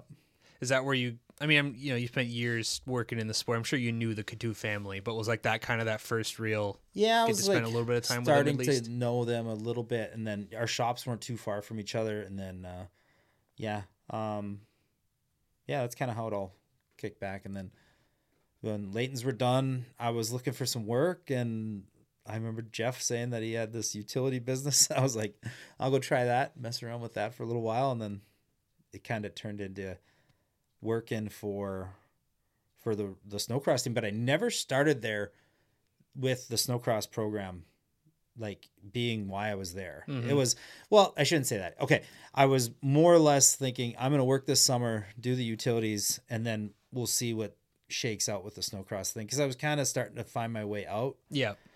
And uh, yeah, we the utilities thing and then that summer I'm sitting down at Club MX with Cole and he's doing some training. I was just checking up on him, seeing how he's doing. And Tucker calls me out of the blue and Tucker's like, "Hey, are you we want to hire you for a mechanic?" And like on his snocross team and I was like, "Huh. That would be kind of cool." But then I had already committed to working with Cole. Mm-hmm. And uh I felt like I just wasn't about to turn, you know, kind of push Cole to the wayside and I already had committed. So I had to turn uh, Tucker down on that and but that was kind of an interesting little thing and I actually appreciated that quite a bit because I felt like Tucker could see that there was some gain there mm, by hiring me. So that was that was cool. Just what could have been in, in, in, in my mind. Cole Cottew, super talented guy, but Yeah. that, that would have been cool just to see you guys. I mean, because for years, what Garth Kaufman was a mechanic for him, Danny Ebert was a mechanic. Like he just all these top level snocross guys. Yeah. That would have been kind of cool. Yeah, it would have been a neat year for sure. I think it would have been a lot of fun. I mean, I don't know if it would have helped or hurt him or whatever, but I mean, Tucker was so dominant, anyways. But uh, yeah, it would have been just a fun, fun time. So you roll into kind of a, a bigger support role within Cottew Motorsports, more team manager style eventually, right? Yeah. So going into that winter, um, I'm just trying to get Jeff up to like a little bit higher level of program. He was, he had a pretty good program, but he also didn't have the like high end part where getting the the sleds prepared and getting the parts prepared and the race program kind of up and rolling. That's where he was maybe lacking a little bit. Um, because he had a lot of like part time help in a Yep. way. Mhm. So you know, anytime you can dedicate a someone full time to it, it changes a lot. So then the program, it, it was good. It was solid. Like Polaris was, you know, struggling not too bad at that point, like compared to the Cat and the and the Ski-Doo, but we were competitive. Cole rode well. Mitch uh, Thielen, he rode really well. That was a lot of fun working with Mitchy. Mm-hmm. Yeah. So Yeah, Mitch Thielen, another guy, just he didn't have like the crazy injuries and stuff like Zach Mason, but another guy that I still feel like had a lot of unfinished business when he finally kind of stepped away from the sport. yeah, yeah, he was he was just a hard worker. Mhm. He he wasn't the best racer by no means, but he would always give you your, his heart, and that was fun. for sure, for sure. Mhm. So when do you kind of ultimately? I don't want to say call it quits there. Just kind of step away from there, and because you have a little bit of a hiatus from from, Yeah. from snocross. Yeah, so while. like I spent two years with with Cottews, and I was in the background trying to like find something else to do. Started looking at other businesses and stuff, and then that's when I found my my business that I bought, um, and and currently in. So once uh, kind of got things in place there, and I was very transparent the whole time with uh, Missy and Jeffka too. Like they knew everything that I was doing, and I couldn't commit. I was like, hey, I got after the first year. I said I'm doing it one year, and then I'm out. And then after the first year, I was like, okay, I'm not ready to to do what I want to do. yeah, So we'll do another year. But then after that, and then even throughout that winter, I was like, hey, this is my end day. This is what I'm going to do. This is what's happening. And Jeff, I think at, th- at first was trying to think that it wasn't going to happen. And he just kept like Sure, moving along. sure, yeah, yeah, yeah. yeah, yeah, exactly. but uh, eventually he, he did come to understand that. yeah. yeah. I mean, so let's kind of just get into that a little bit. So what Yeah. did you? You know, now we see you back in snocross, and we'll get into that. But what was the transition out of racing? What was the business you acquired? Like, what's what are we doing these days? Yeah, a commercial cabinetry business. It's so off the wall, left wing what or left turn um, type thing. But it was, uh, I don't know. I just seen. I wanted to get it. A, buy. a- I wanted to get a business or start a business or do something, and this was the option that I found. Um, and I like building houses and building things, so I was like I'll jump right in and do that. And it was. It's been fun. It's been good So where are you guys based? in Wyoming, Minnesota. Okay, okay. What's kind of your what's your bread and butter? What's the what's the like stuff? a school Oh, yeah. classroom. oh yeah, Yeah, that that's where bread and butter. That's where we like to do rinse and repeat. Do twenty rooms of that. That's perfect. nice. Yeah. So how long you been doing that then at this point? Uh, five years. Five years. Yeah. Okay. What's it like having a a regular life before you end up getting back into snow, but like a regular life for for a while? Well, it's been good. Um, it started out as a regular, and then my son started riding dirt bikes, and then that changed everything because he he's so much like me. It's crazy. He's a little prick, and he'll push you to the edge. And I was exactly like that too. Yeah. Like, but he tries super super hard, and he's not the most talented, but he's definitely the hardest working, and he's like starting to get this like there's so many things that I see back in the day. Like remember how I said I was so pissed at Morgan Racing? Yeah. And I just those guys were never giving me a shake. Yeah. That he's kind of like that now. Mm-hmm. And KTM won't help him out and he's beating all these other factory kids and Yeah. and he's just not getting a fair shake, but it's it's gonna make him better. Exactly. You're like, I'm watching you, but I'm not gonna say anything because Yeah. this is I know it's heartbreaking and trust me, I wish I could take some of that pain away, but it's gonna be better in the long run for sure. oh man. Is so uh is Ryder here or is he at club? What's he's he? down at club. Yep. Yeah, Okay. he's training, riding. Yep. Gotcha. Okay. So is he basically full full time training facility guy? Like he's Yeah, pretty much. I mean, Yep. not in the summer, um, but in the winter months for sure. Yep. He spends majority of the time down there. Actually, this is the first year he's like spending majority time. Last two, or the year last year he spent probably three months down there. The year before that he probably spent a month and a half. Mm-hmm. So, yeah, it's getting to be more and more, but his level is going up higher and higher, so that it just it's it you have to. Yeah, you have to. Yep. Especially the way the sport is these days. Mm-hmm. Yeah. Like it's it's tough to be a to be like a half a year riding guy. You, you can't if you want to be top level, you can't do it. Yeah. You just can't. Not not at that level. No. What what uh, what class is he in right now? What's his level? Um, schoolboy two and like two fifty B. Gotcha. Okay. How old is he? Sixteen. 16. Mm-hmm. Okay. Is he how many more years of Loretta's is he? Do you think he has Well- or what's the plan? Yeah, so that was an experience. We went there this year, and that was the first time for him Oh, and really? myself. So yeah, that was a shit show. Didn't go very good. It was super muddy. It was a mess. yeah. Yeah, it wasn't very fun. it sucked. But yeah, that was a tough one for him because he just really had no clue what he was getting into. Mhm. You know, and he's competing against these, like kids that have been there seven, eight times, and he hasn't even been racing that long, let alone the years that these guys have been there. So it's a he's had to learn a lot in a short amount of time, and his growth has been been pretty like crazy how steep it is, but you can't skip the dip. You know, like he mm-hmm. needs to go through those moments, and he had a little bit of that at Mini O's this year too, where he struggled a little bit. But you know, that's a tough week. Seven thousand racers. You know, like mm-hmm. that's crazy. Yeah, it's the amateur national scene is is gnarly these it's days. nuts. Yep. It's the parents are crazy. Yeah. and uh, you know, they pull up in like, you know, three hundred thousand dollar RVs and Three hundred. yeah. Yeah. like that's a cheap one. yeah. It's more, way more than that. it's insane. And then they roll a fifty out of there. Yep. Yeah. Yep. It's, it's nuts. Yeah. So, you know, going through all this, when did you first get a call to at least maybe come back and help ISOC in, in snocross? Um, Or how did it start? I don't remember. Oh no, they had like a. I think Lincoln Lemieux had got hurt really bad at a race in Iowa, maybe. And they were like, "We just can't have this. The tracks are shit. The safety, the this, the that. You know, all the above." And Carl called me on the way back from that race, and he's like, "Hey, what's your thoughts of like, you know, helping with the tracks and the design and this and that?" And. And I'm like, ah, yeah, maybe that'd be kind of fun, you know, like push uh, or go out for a few weekends and watch some races. And there is, I think, only five or six races left that year. Mhm. So I said, yeah, I'm in. So go to the next few races, try to get the tracks a little better. feel like we did. We got some of the stuff better, some of it, you know, it's just sometimes you can have the best track in the world and it just doesn't Doesn't race. ma- doesn't matter. work. You know, know? like and Yeah. then sometimes you get it really good. And honestly, last weekend in Canterbury, I thought it was going to be a tough weekend, and that turned out pretty good. Mm-hmm. It raced well, um, even though they only can make snow one night before the event. Like it was, Yeah. it was pretty touchy how they got that done. Which Kevin from uh, ISOC, he pulled the rabbit out of his hat. He worked hard to get that done. So.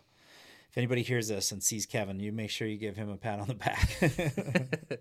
Yeah, I was I was one of those guys because every race series in the Midwest was canceling or pushing back everything. All Yeah. the oval guys, all the cross country. And I was like, ISOC hadn't said anything. yeah, So I was like, mm, but I should, you know, they they pulled it off. They pulled yeah, it off. yeah, they did. They really did. Uh, so yeah, I mean, you you designed a couple tracks. I mean, obviously the one everybody always talks about is the the one in Fargo for for the all finish. That was a badass track. Oh yeah, yeah. Like you gave me two big groomers and a mountain of snow.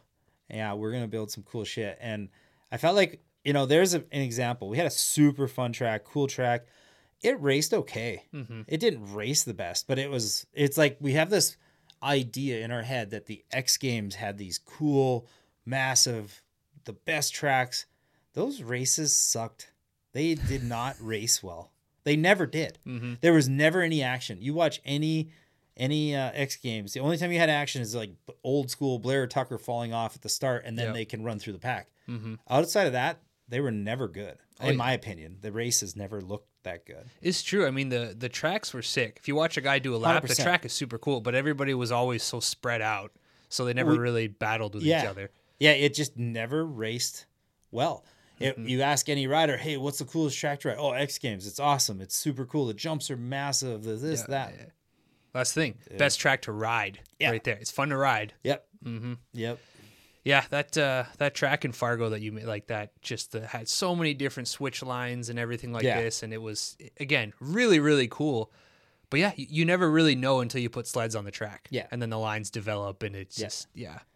Um, I'm curious too. This is completely off script, but you know, you raced in an era where there was no real data acquisition, and then you race into an era where there was data acquisition, and people could really figure out the fast line more technology driven. Do you think that had any effect has has any effect these days on practice timing and people exploring different lines? Yeah, yeah, it's brought the bottom up. Yeah. is what it has done.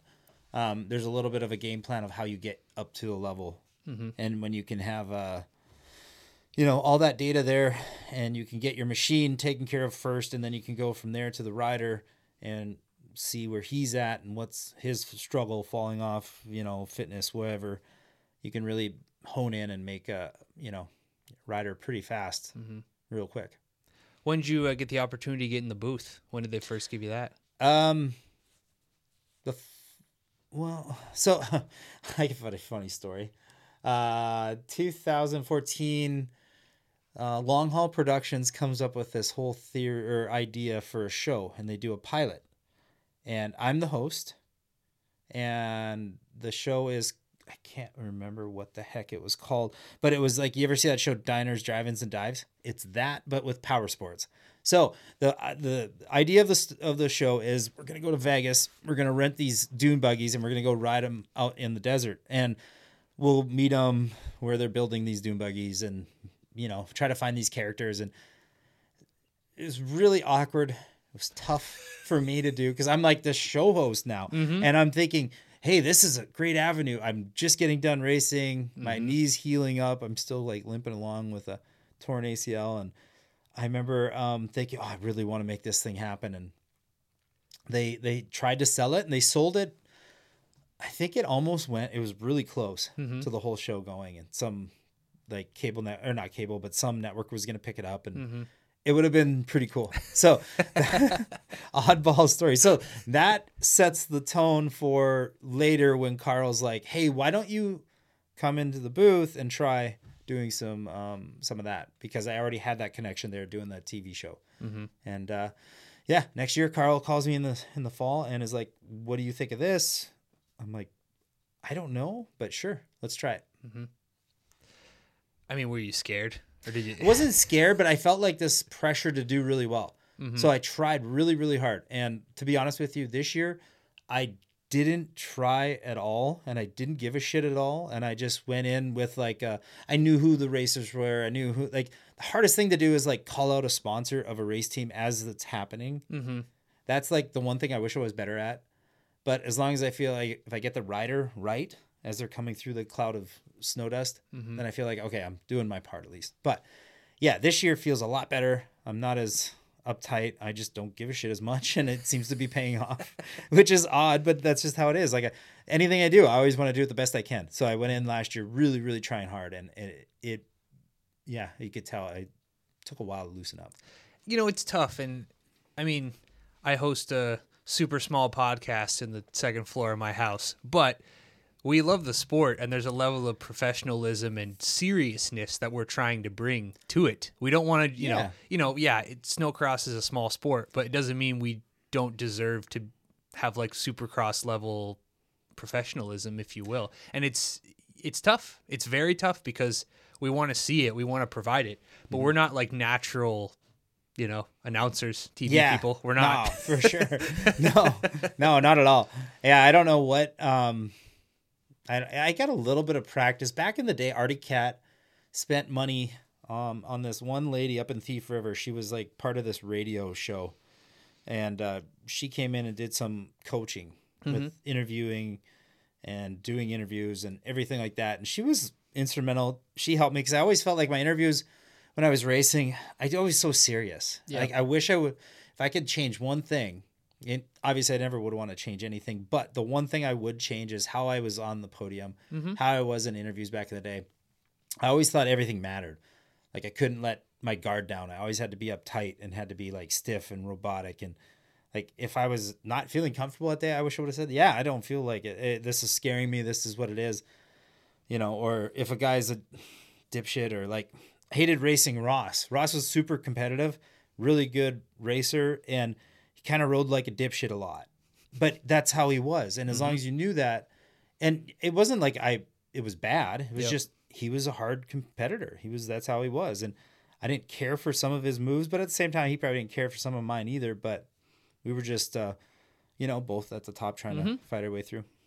Yeah, and it gets lost. I mean, that's you ask any guy who was at a top level who now shows a lot of personality. They're like, Yeah. God, I really should have shown it when I was racing. Yeah. Mm-hmm. You know, they all say that. They all say that. And you know, I shouldn't uh, I shouldn't say this because it's gonna immediately say the date that I recorded this. But last night, Aaron Plessinger gets his first Supercross win, and the whole sport is so stoked for the guy because he's got personality. They If- just love the guy. if you're watching racing in that race and you you see Aaron Plessinger and you have an ability or a chance to get on a podium and get a microphone thrown in front of you, do what he does. Because if you do that, you will have more fans than anybody else. If you mm-hmm. sit up there and you thank your stupid sponsor and this and that, and everybody knows what brand you're on, everyone knows all the other stuff, you show us a little bit of personality, you will win 10 times over. And that mm-hmm. sponsor that sponsors you, that you have to say, will actually win in the long run. Big time. So,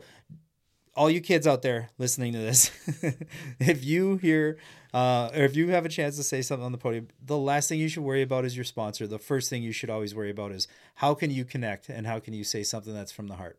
Thousand percent, thousand percent. Yeah, it's definitely something I think we're we're lacking a little bit in in snocross. I think we're we're we have a couple. There's a couple really good guys that show their personality, but I think it's it's always been a struggle for us. Our superstars Mm-hmm. are always just out there trying to win, trying to do their best, and very serious. But yeah, well, Well, I tell you what we have right now is Elias starting to let that guard down. yep, He's getting better. Um, Emil he's super funny because he says nothing. yep, which is kind of funny, but he needs to be better. He needs to just let it rip and not be so corporate.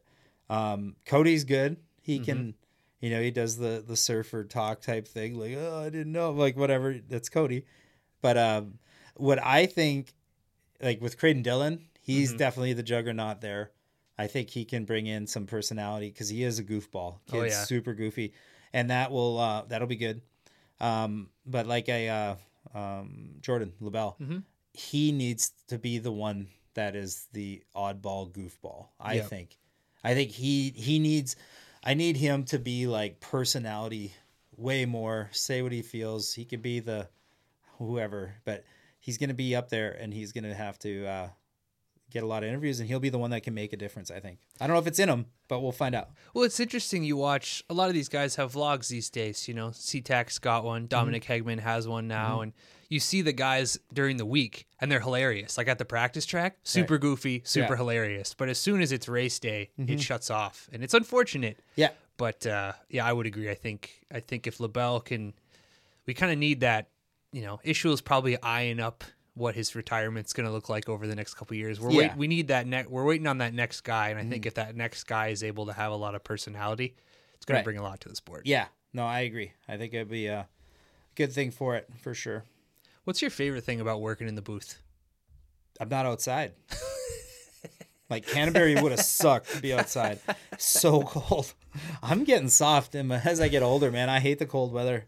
It's uh not my favorite at all. I just yeah, being inside and then I think the thing that I'm having more fun with this year than ever before is uh I'm calling it as I see it more from a not a, a person or um, from my 100% my perspective. I'm not trying to like be kind to anybody. I'm not trying to be a jerk to anybody. I'm just trying to be like real deal. This is why this person rode like an asshole or he's doing this or mm-hmm. that because he is having, you know, sometimes these riders have mental breakdowns out on the track mm-hmm. and you can watch them make a really dumb decision because they're having a they're freaking out inside their helmet. Mm-hmm. And I want to be able to call that out. A question I got for you, and I may clip it in case it's going to get you in trouble too. But I always have this. I've always had this beef with snocross for years. Um, back when when Mike Schroeder and Chris Hockey were in there. Yeah. Is I'm a fan of the sport. I can see if uh, I can see the Christian Brothers number 43 got the whole shot. I can see it plain as day. I don't need to wait for the timing and scoring loop to tell me that Logan Christian is Yeah. out front. Are you required to re- wait for that? Because like I know you when you're you Robbie Oscar watching the race, you know who's out front. Yeah. You can see the guy. So i oh, let me ask you this: Am I able to talk when that's happening and say that it's not, you know, like, or is there quiet? Is it all quiet at that point? Yeah. Or okay, because like sometimes I, I we only get to see from the TV monitor. yes. Right. Yes. I'll kind of sneak and watch a little bit from the corner of my eye, but typically I'm trying really hard to call it before it even happens. Yes. and try to get ahead of it uh, and and be there. But if I'm not able to say it, it's not because I don't know or because I don't want to. It's because I literally can't tell Okay. who it is. Okay. Uh, but for the most part, I feel like I'm getting them pretty early. Canterbury was better. Well, I- I just mean like generally Mm-hmm. speaking, because I look at you know you're a racer. Yeah. You know that you you know who the guys are on the track. Yeah. You're not like brought in talent that you don't know who these guys are. Yeah. So you can usually see plain as day. Like as long as the camera's following it and you're watching that monitor, you Yeah. know who that guy is out front. You don't need for you don't need to wait for the timing loop and scoring to come back and tell you who that guy is. Yeah, no, I agree with you 100% on that. Mm-hmm. And I try to get it uh, uh, and get rid of that. But, you know, it one thing that I'll tell you on the radio side or on the uh, announcing side is the you get a lot of chatter in Mm-hmm. your ear as you're talking. And that is like my biggest challenge Mm-hmm. is trying to carry a conversation or a thought or a word, get it out while they're talking and say, "Oh, we're going to go to this replay or this or that whatever." Mm-hmm. So there there is a little bit of a challenge there, but I'm getting I guess a little more comfortable with it. Don't worry, I will emphasize to anybody it's way harder than people oh no think it is. no no no no You know? but no i agree like i'll sit there and i'll listen back to a race or something i'm like ah kind of screwed that up kind of screwed that up but you know it's a it's i feel like this year is better than last year so that's the right mm, you know direction to go And I think it's great. We rarely get to have full time guys in the booth that were former riders. You know, Yeah. in moto, it's an expectation. In NASCAR, it's an expectation. Yeah. In snow, we don't get that very often. Yeah. So it's really nice to have a rider's Oh, perspective in there. trust me there's been a lot of races like in the, the past and you'd have some of these guys in there and they have no clue what the hell they're talking about and the stuff they would say you're just like okay like i remember even doing a few interviews or uh, announcing and some of the i think it was scott rain and scott's a super good guy really good guy uh, but he would say something and I would just call it up like, no, that's not right at all. and I was just like, I don't care. I'm not going to be nice like that. You can't say that because you're so far off base. It's uh, it's not true. So I mean, I'm I'm part of the problem, but the the listener base and, and riders, we're ruthless to announcers. Oh, like yeah. super, Oh, yeah. Mm-hmm. motocross, supercross is the same. They do not cut anybody any slack. No, it's so it's 100%.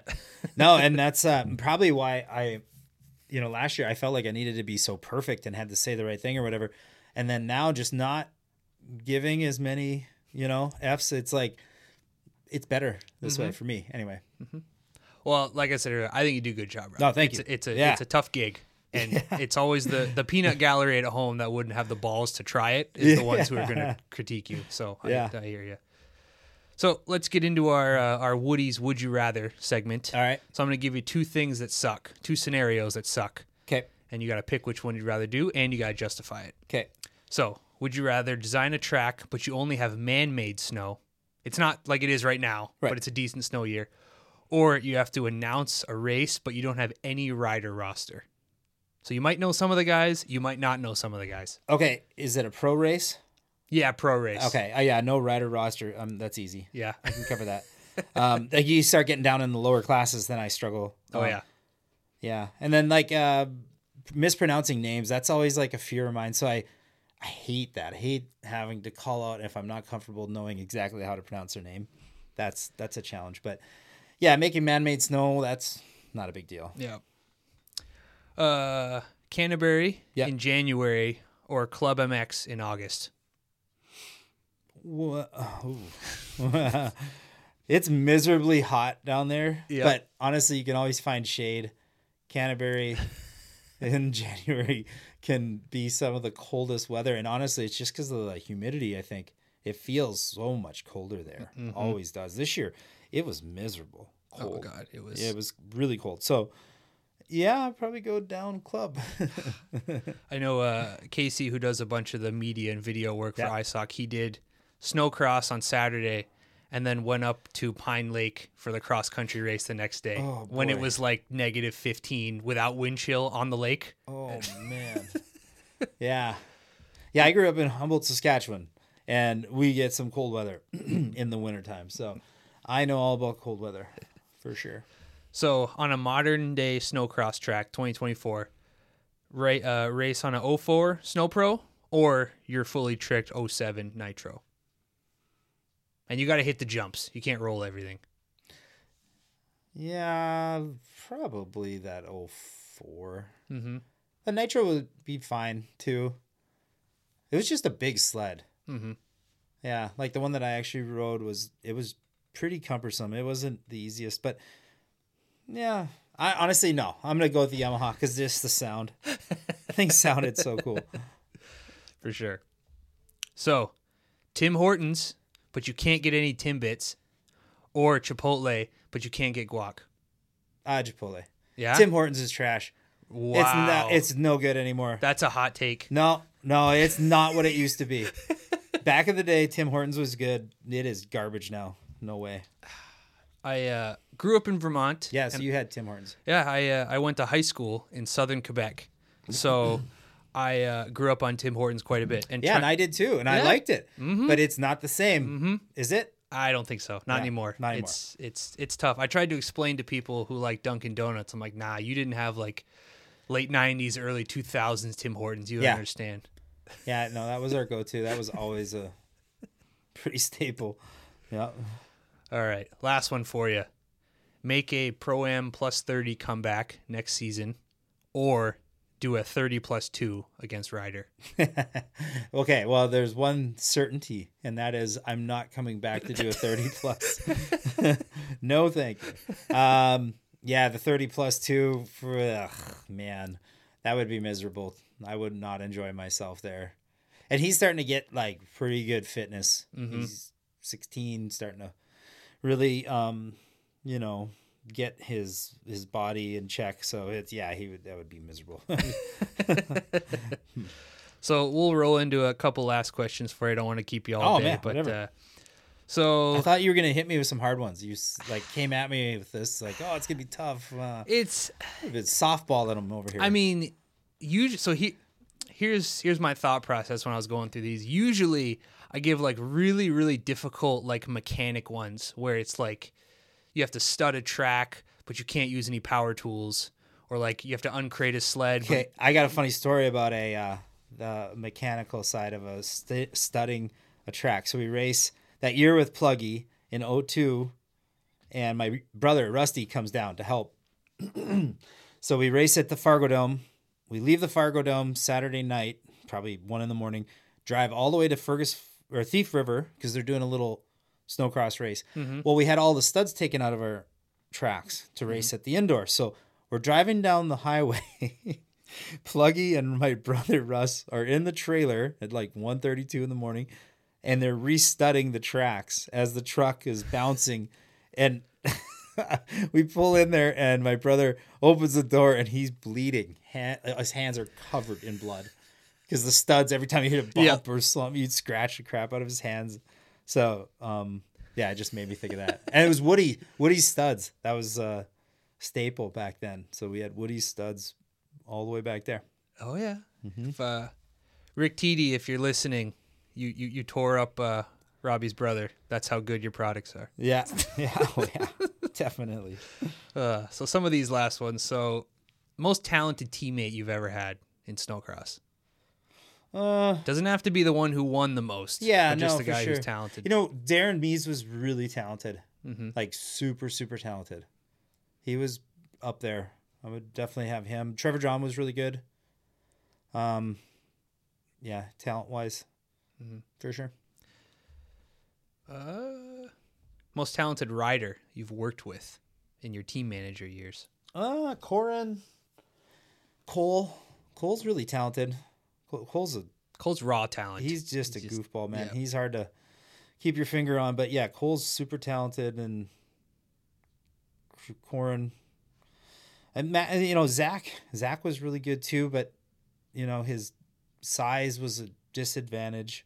Trevor, he was really good, but his size was a little bit of a disadvantage until we got him in shape. Mm-hmm. But yeah, Okay. Okay. Favorite race sled you've had of all time, year and make.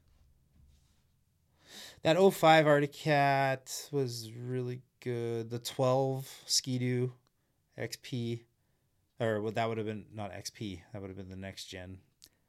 Twelve. It was still XP. Was it? Yeah. Okay. XS was fourteen. Right. Yep.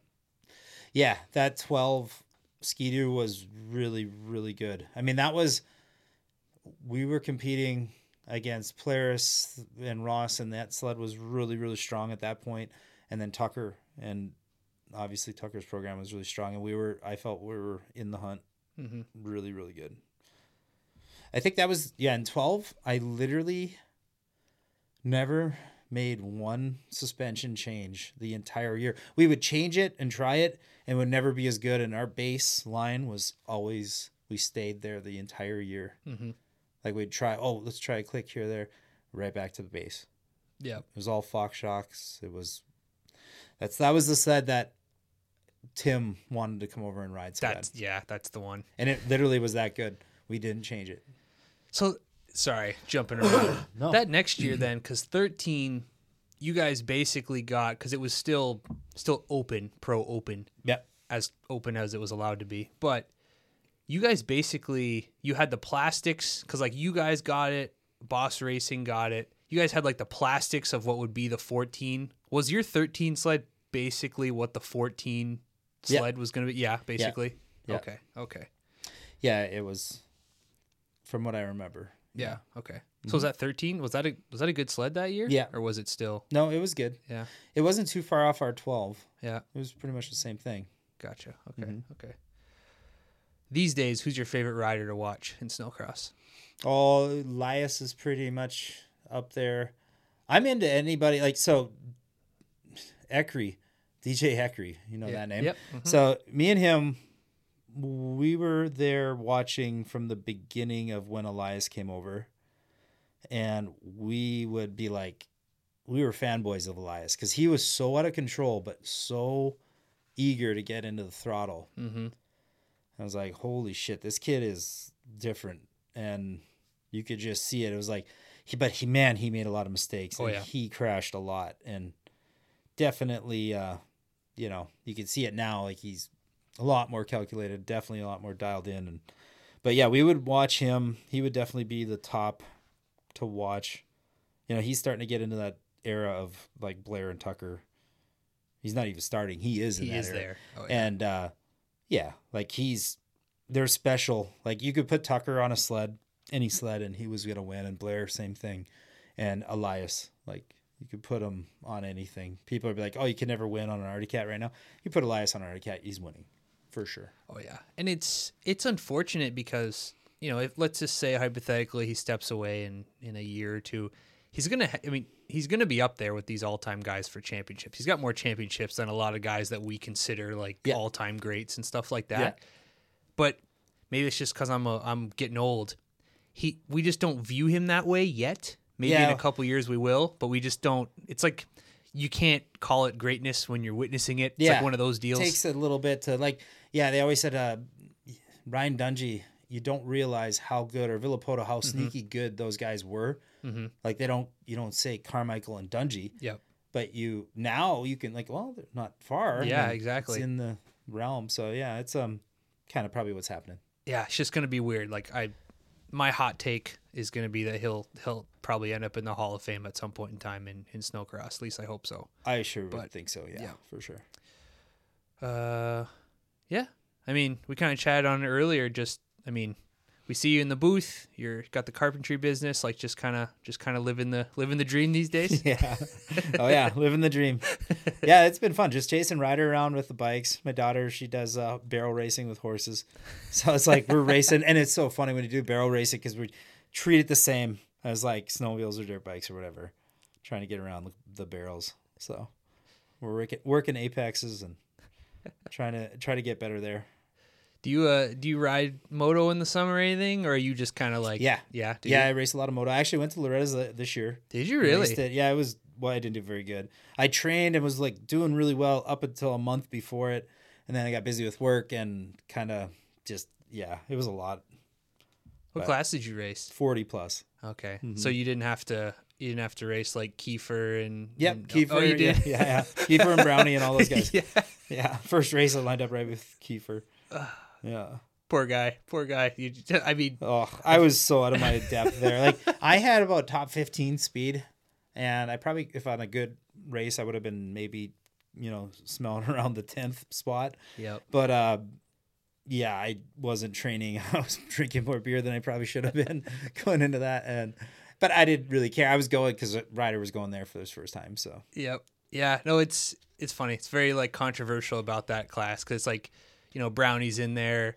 Uh, Fro comes back and they go race that class. Every, it's like yeah, people get annoyed that these these former Oh. pros, but it's like what are, what are they gonna do? Yeah. Like what are they gonna do? Yeah, I don't know. I I thought it was. I mean, it is what it is. I think it's funny how how competitive Brownie is, Mm-hmm. and I almost read it as like um like something's not right with not like I mean more on the like he hasn't let go of his like he's so competitive still. Mm-hmm. It seems like he's chasing some dragon Mm. in a way. Mm. Uh, I, maybe I'm way off on lunch of that one, but someone do, shouldn't have that much desire to race that hard, that crazy, um, that far out. But you know, whatever. He's having fun. It's cool to watch. He's Yeah. super talented, but uh, I mean, I I couldn't even imagine doing some of the riding he does, and I'm I'm only 28. I can already feel it. 28, yeah, yeah. Well, uh, 40 is different ball game, man. Yeah, you'll feel it for sure.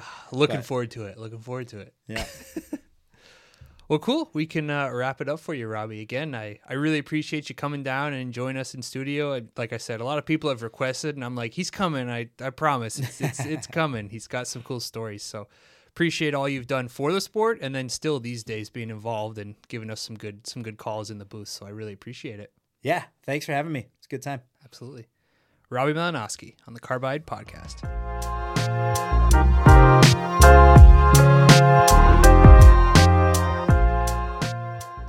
That was so sick. So many topics I've wanted to cover with people for years, and to be able to do it with a guy like Robbie, unreal. Big thanks to Robbie for coming in and for the great conversation. You can easily see why people still love having him around the sport. Big thanks to Woody's for all of their support. I think Rick's hands are covered in paper cuts from all the Stud of the Week awards he's been sending out, so it's awesome to have that level of support in the sport. Be sure to subscribe. Check out the merch store. I do a terrible job of promoting it, but we have super nice hoodies and tees to represent your favorite snowmobile podcast. Thanks for all of your support. Tell your friends, and as always, take care.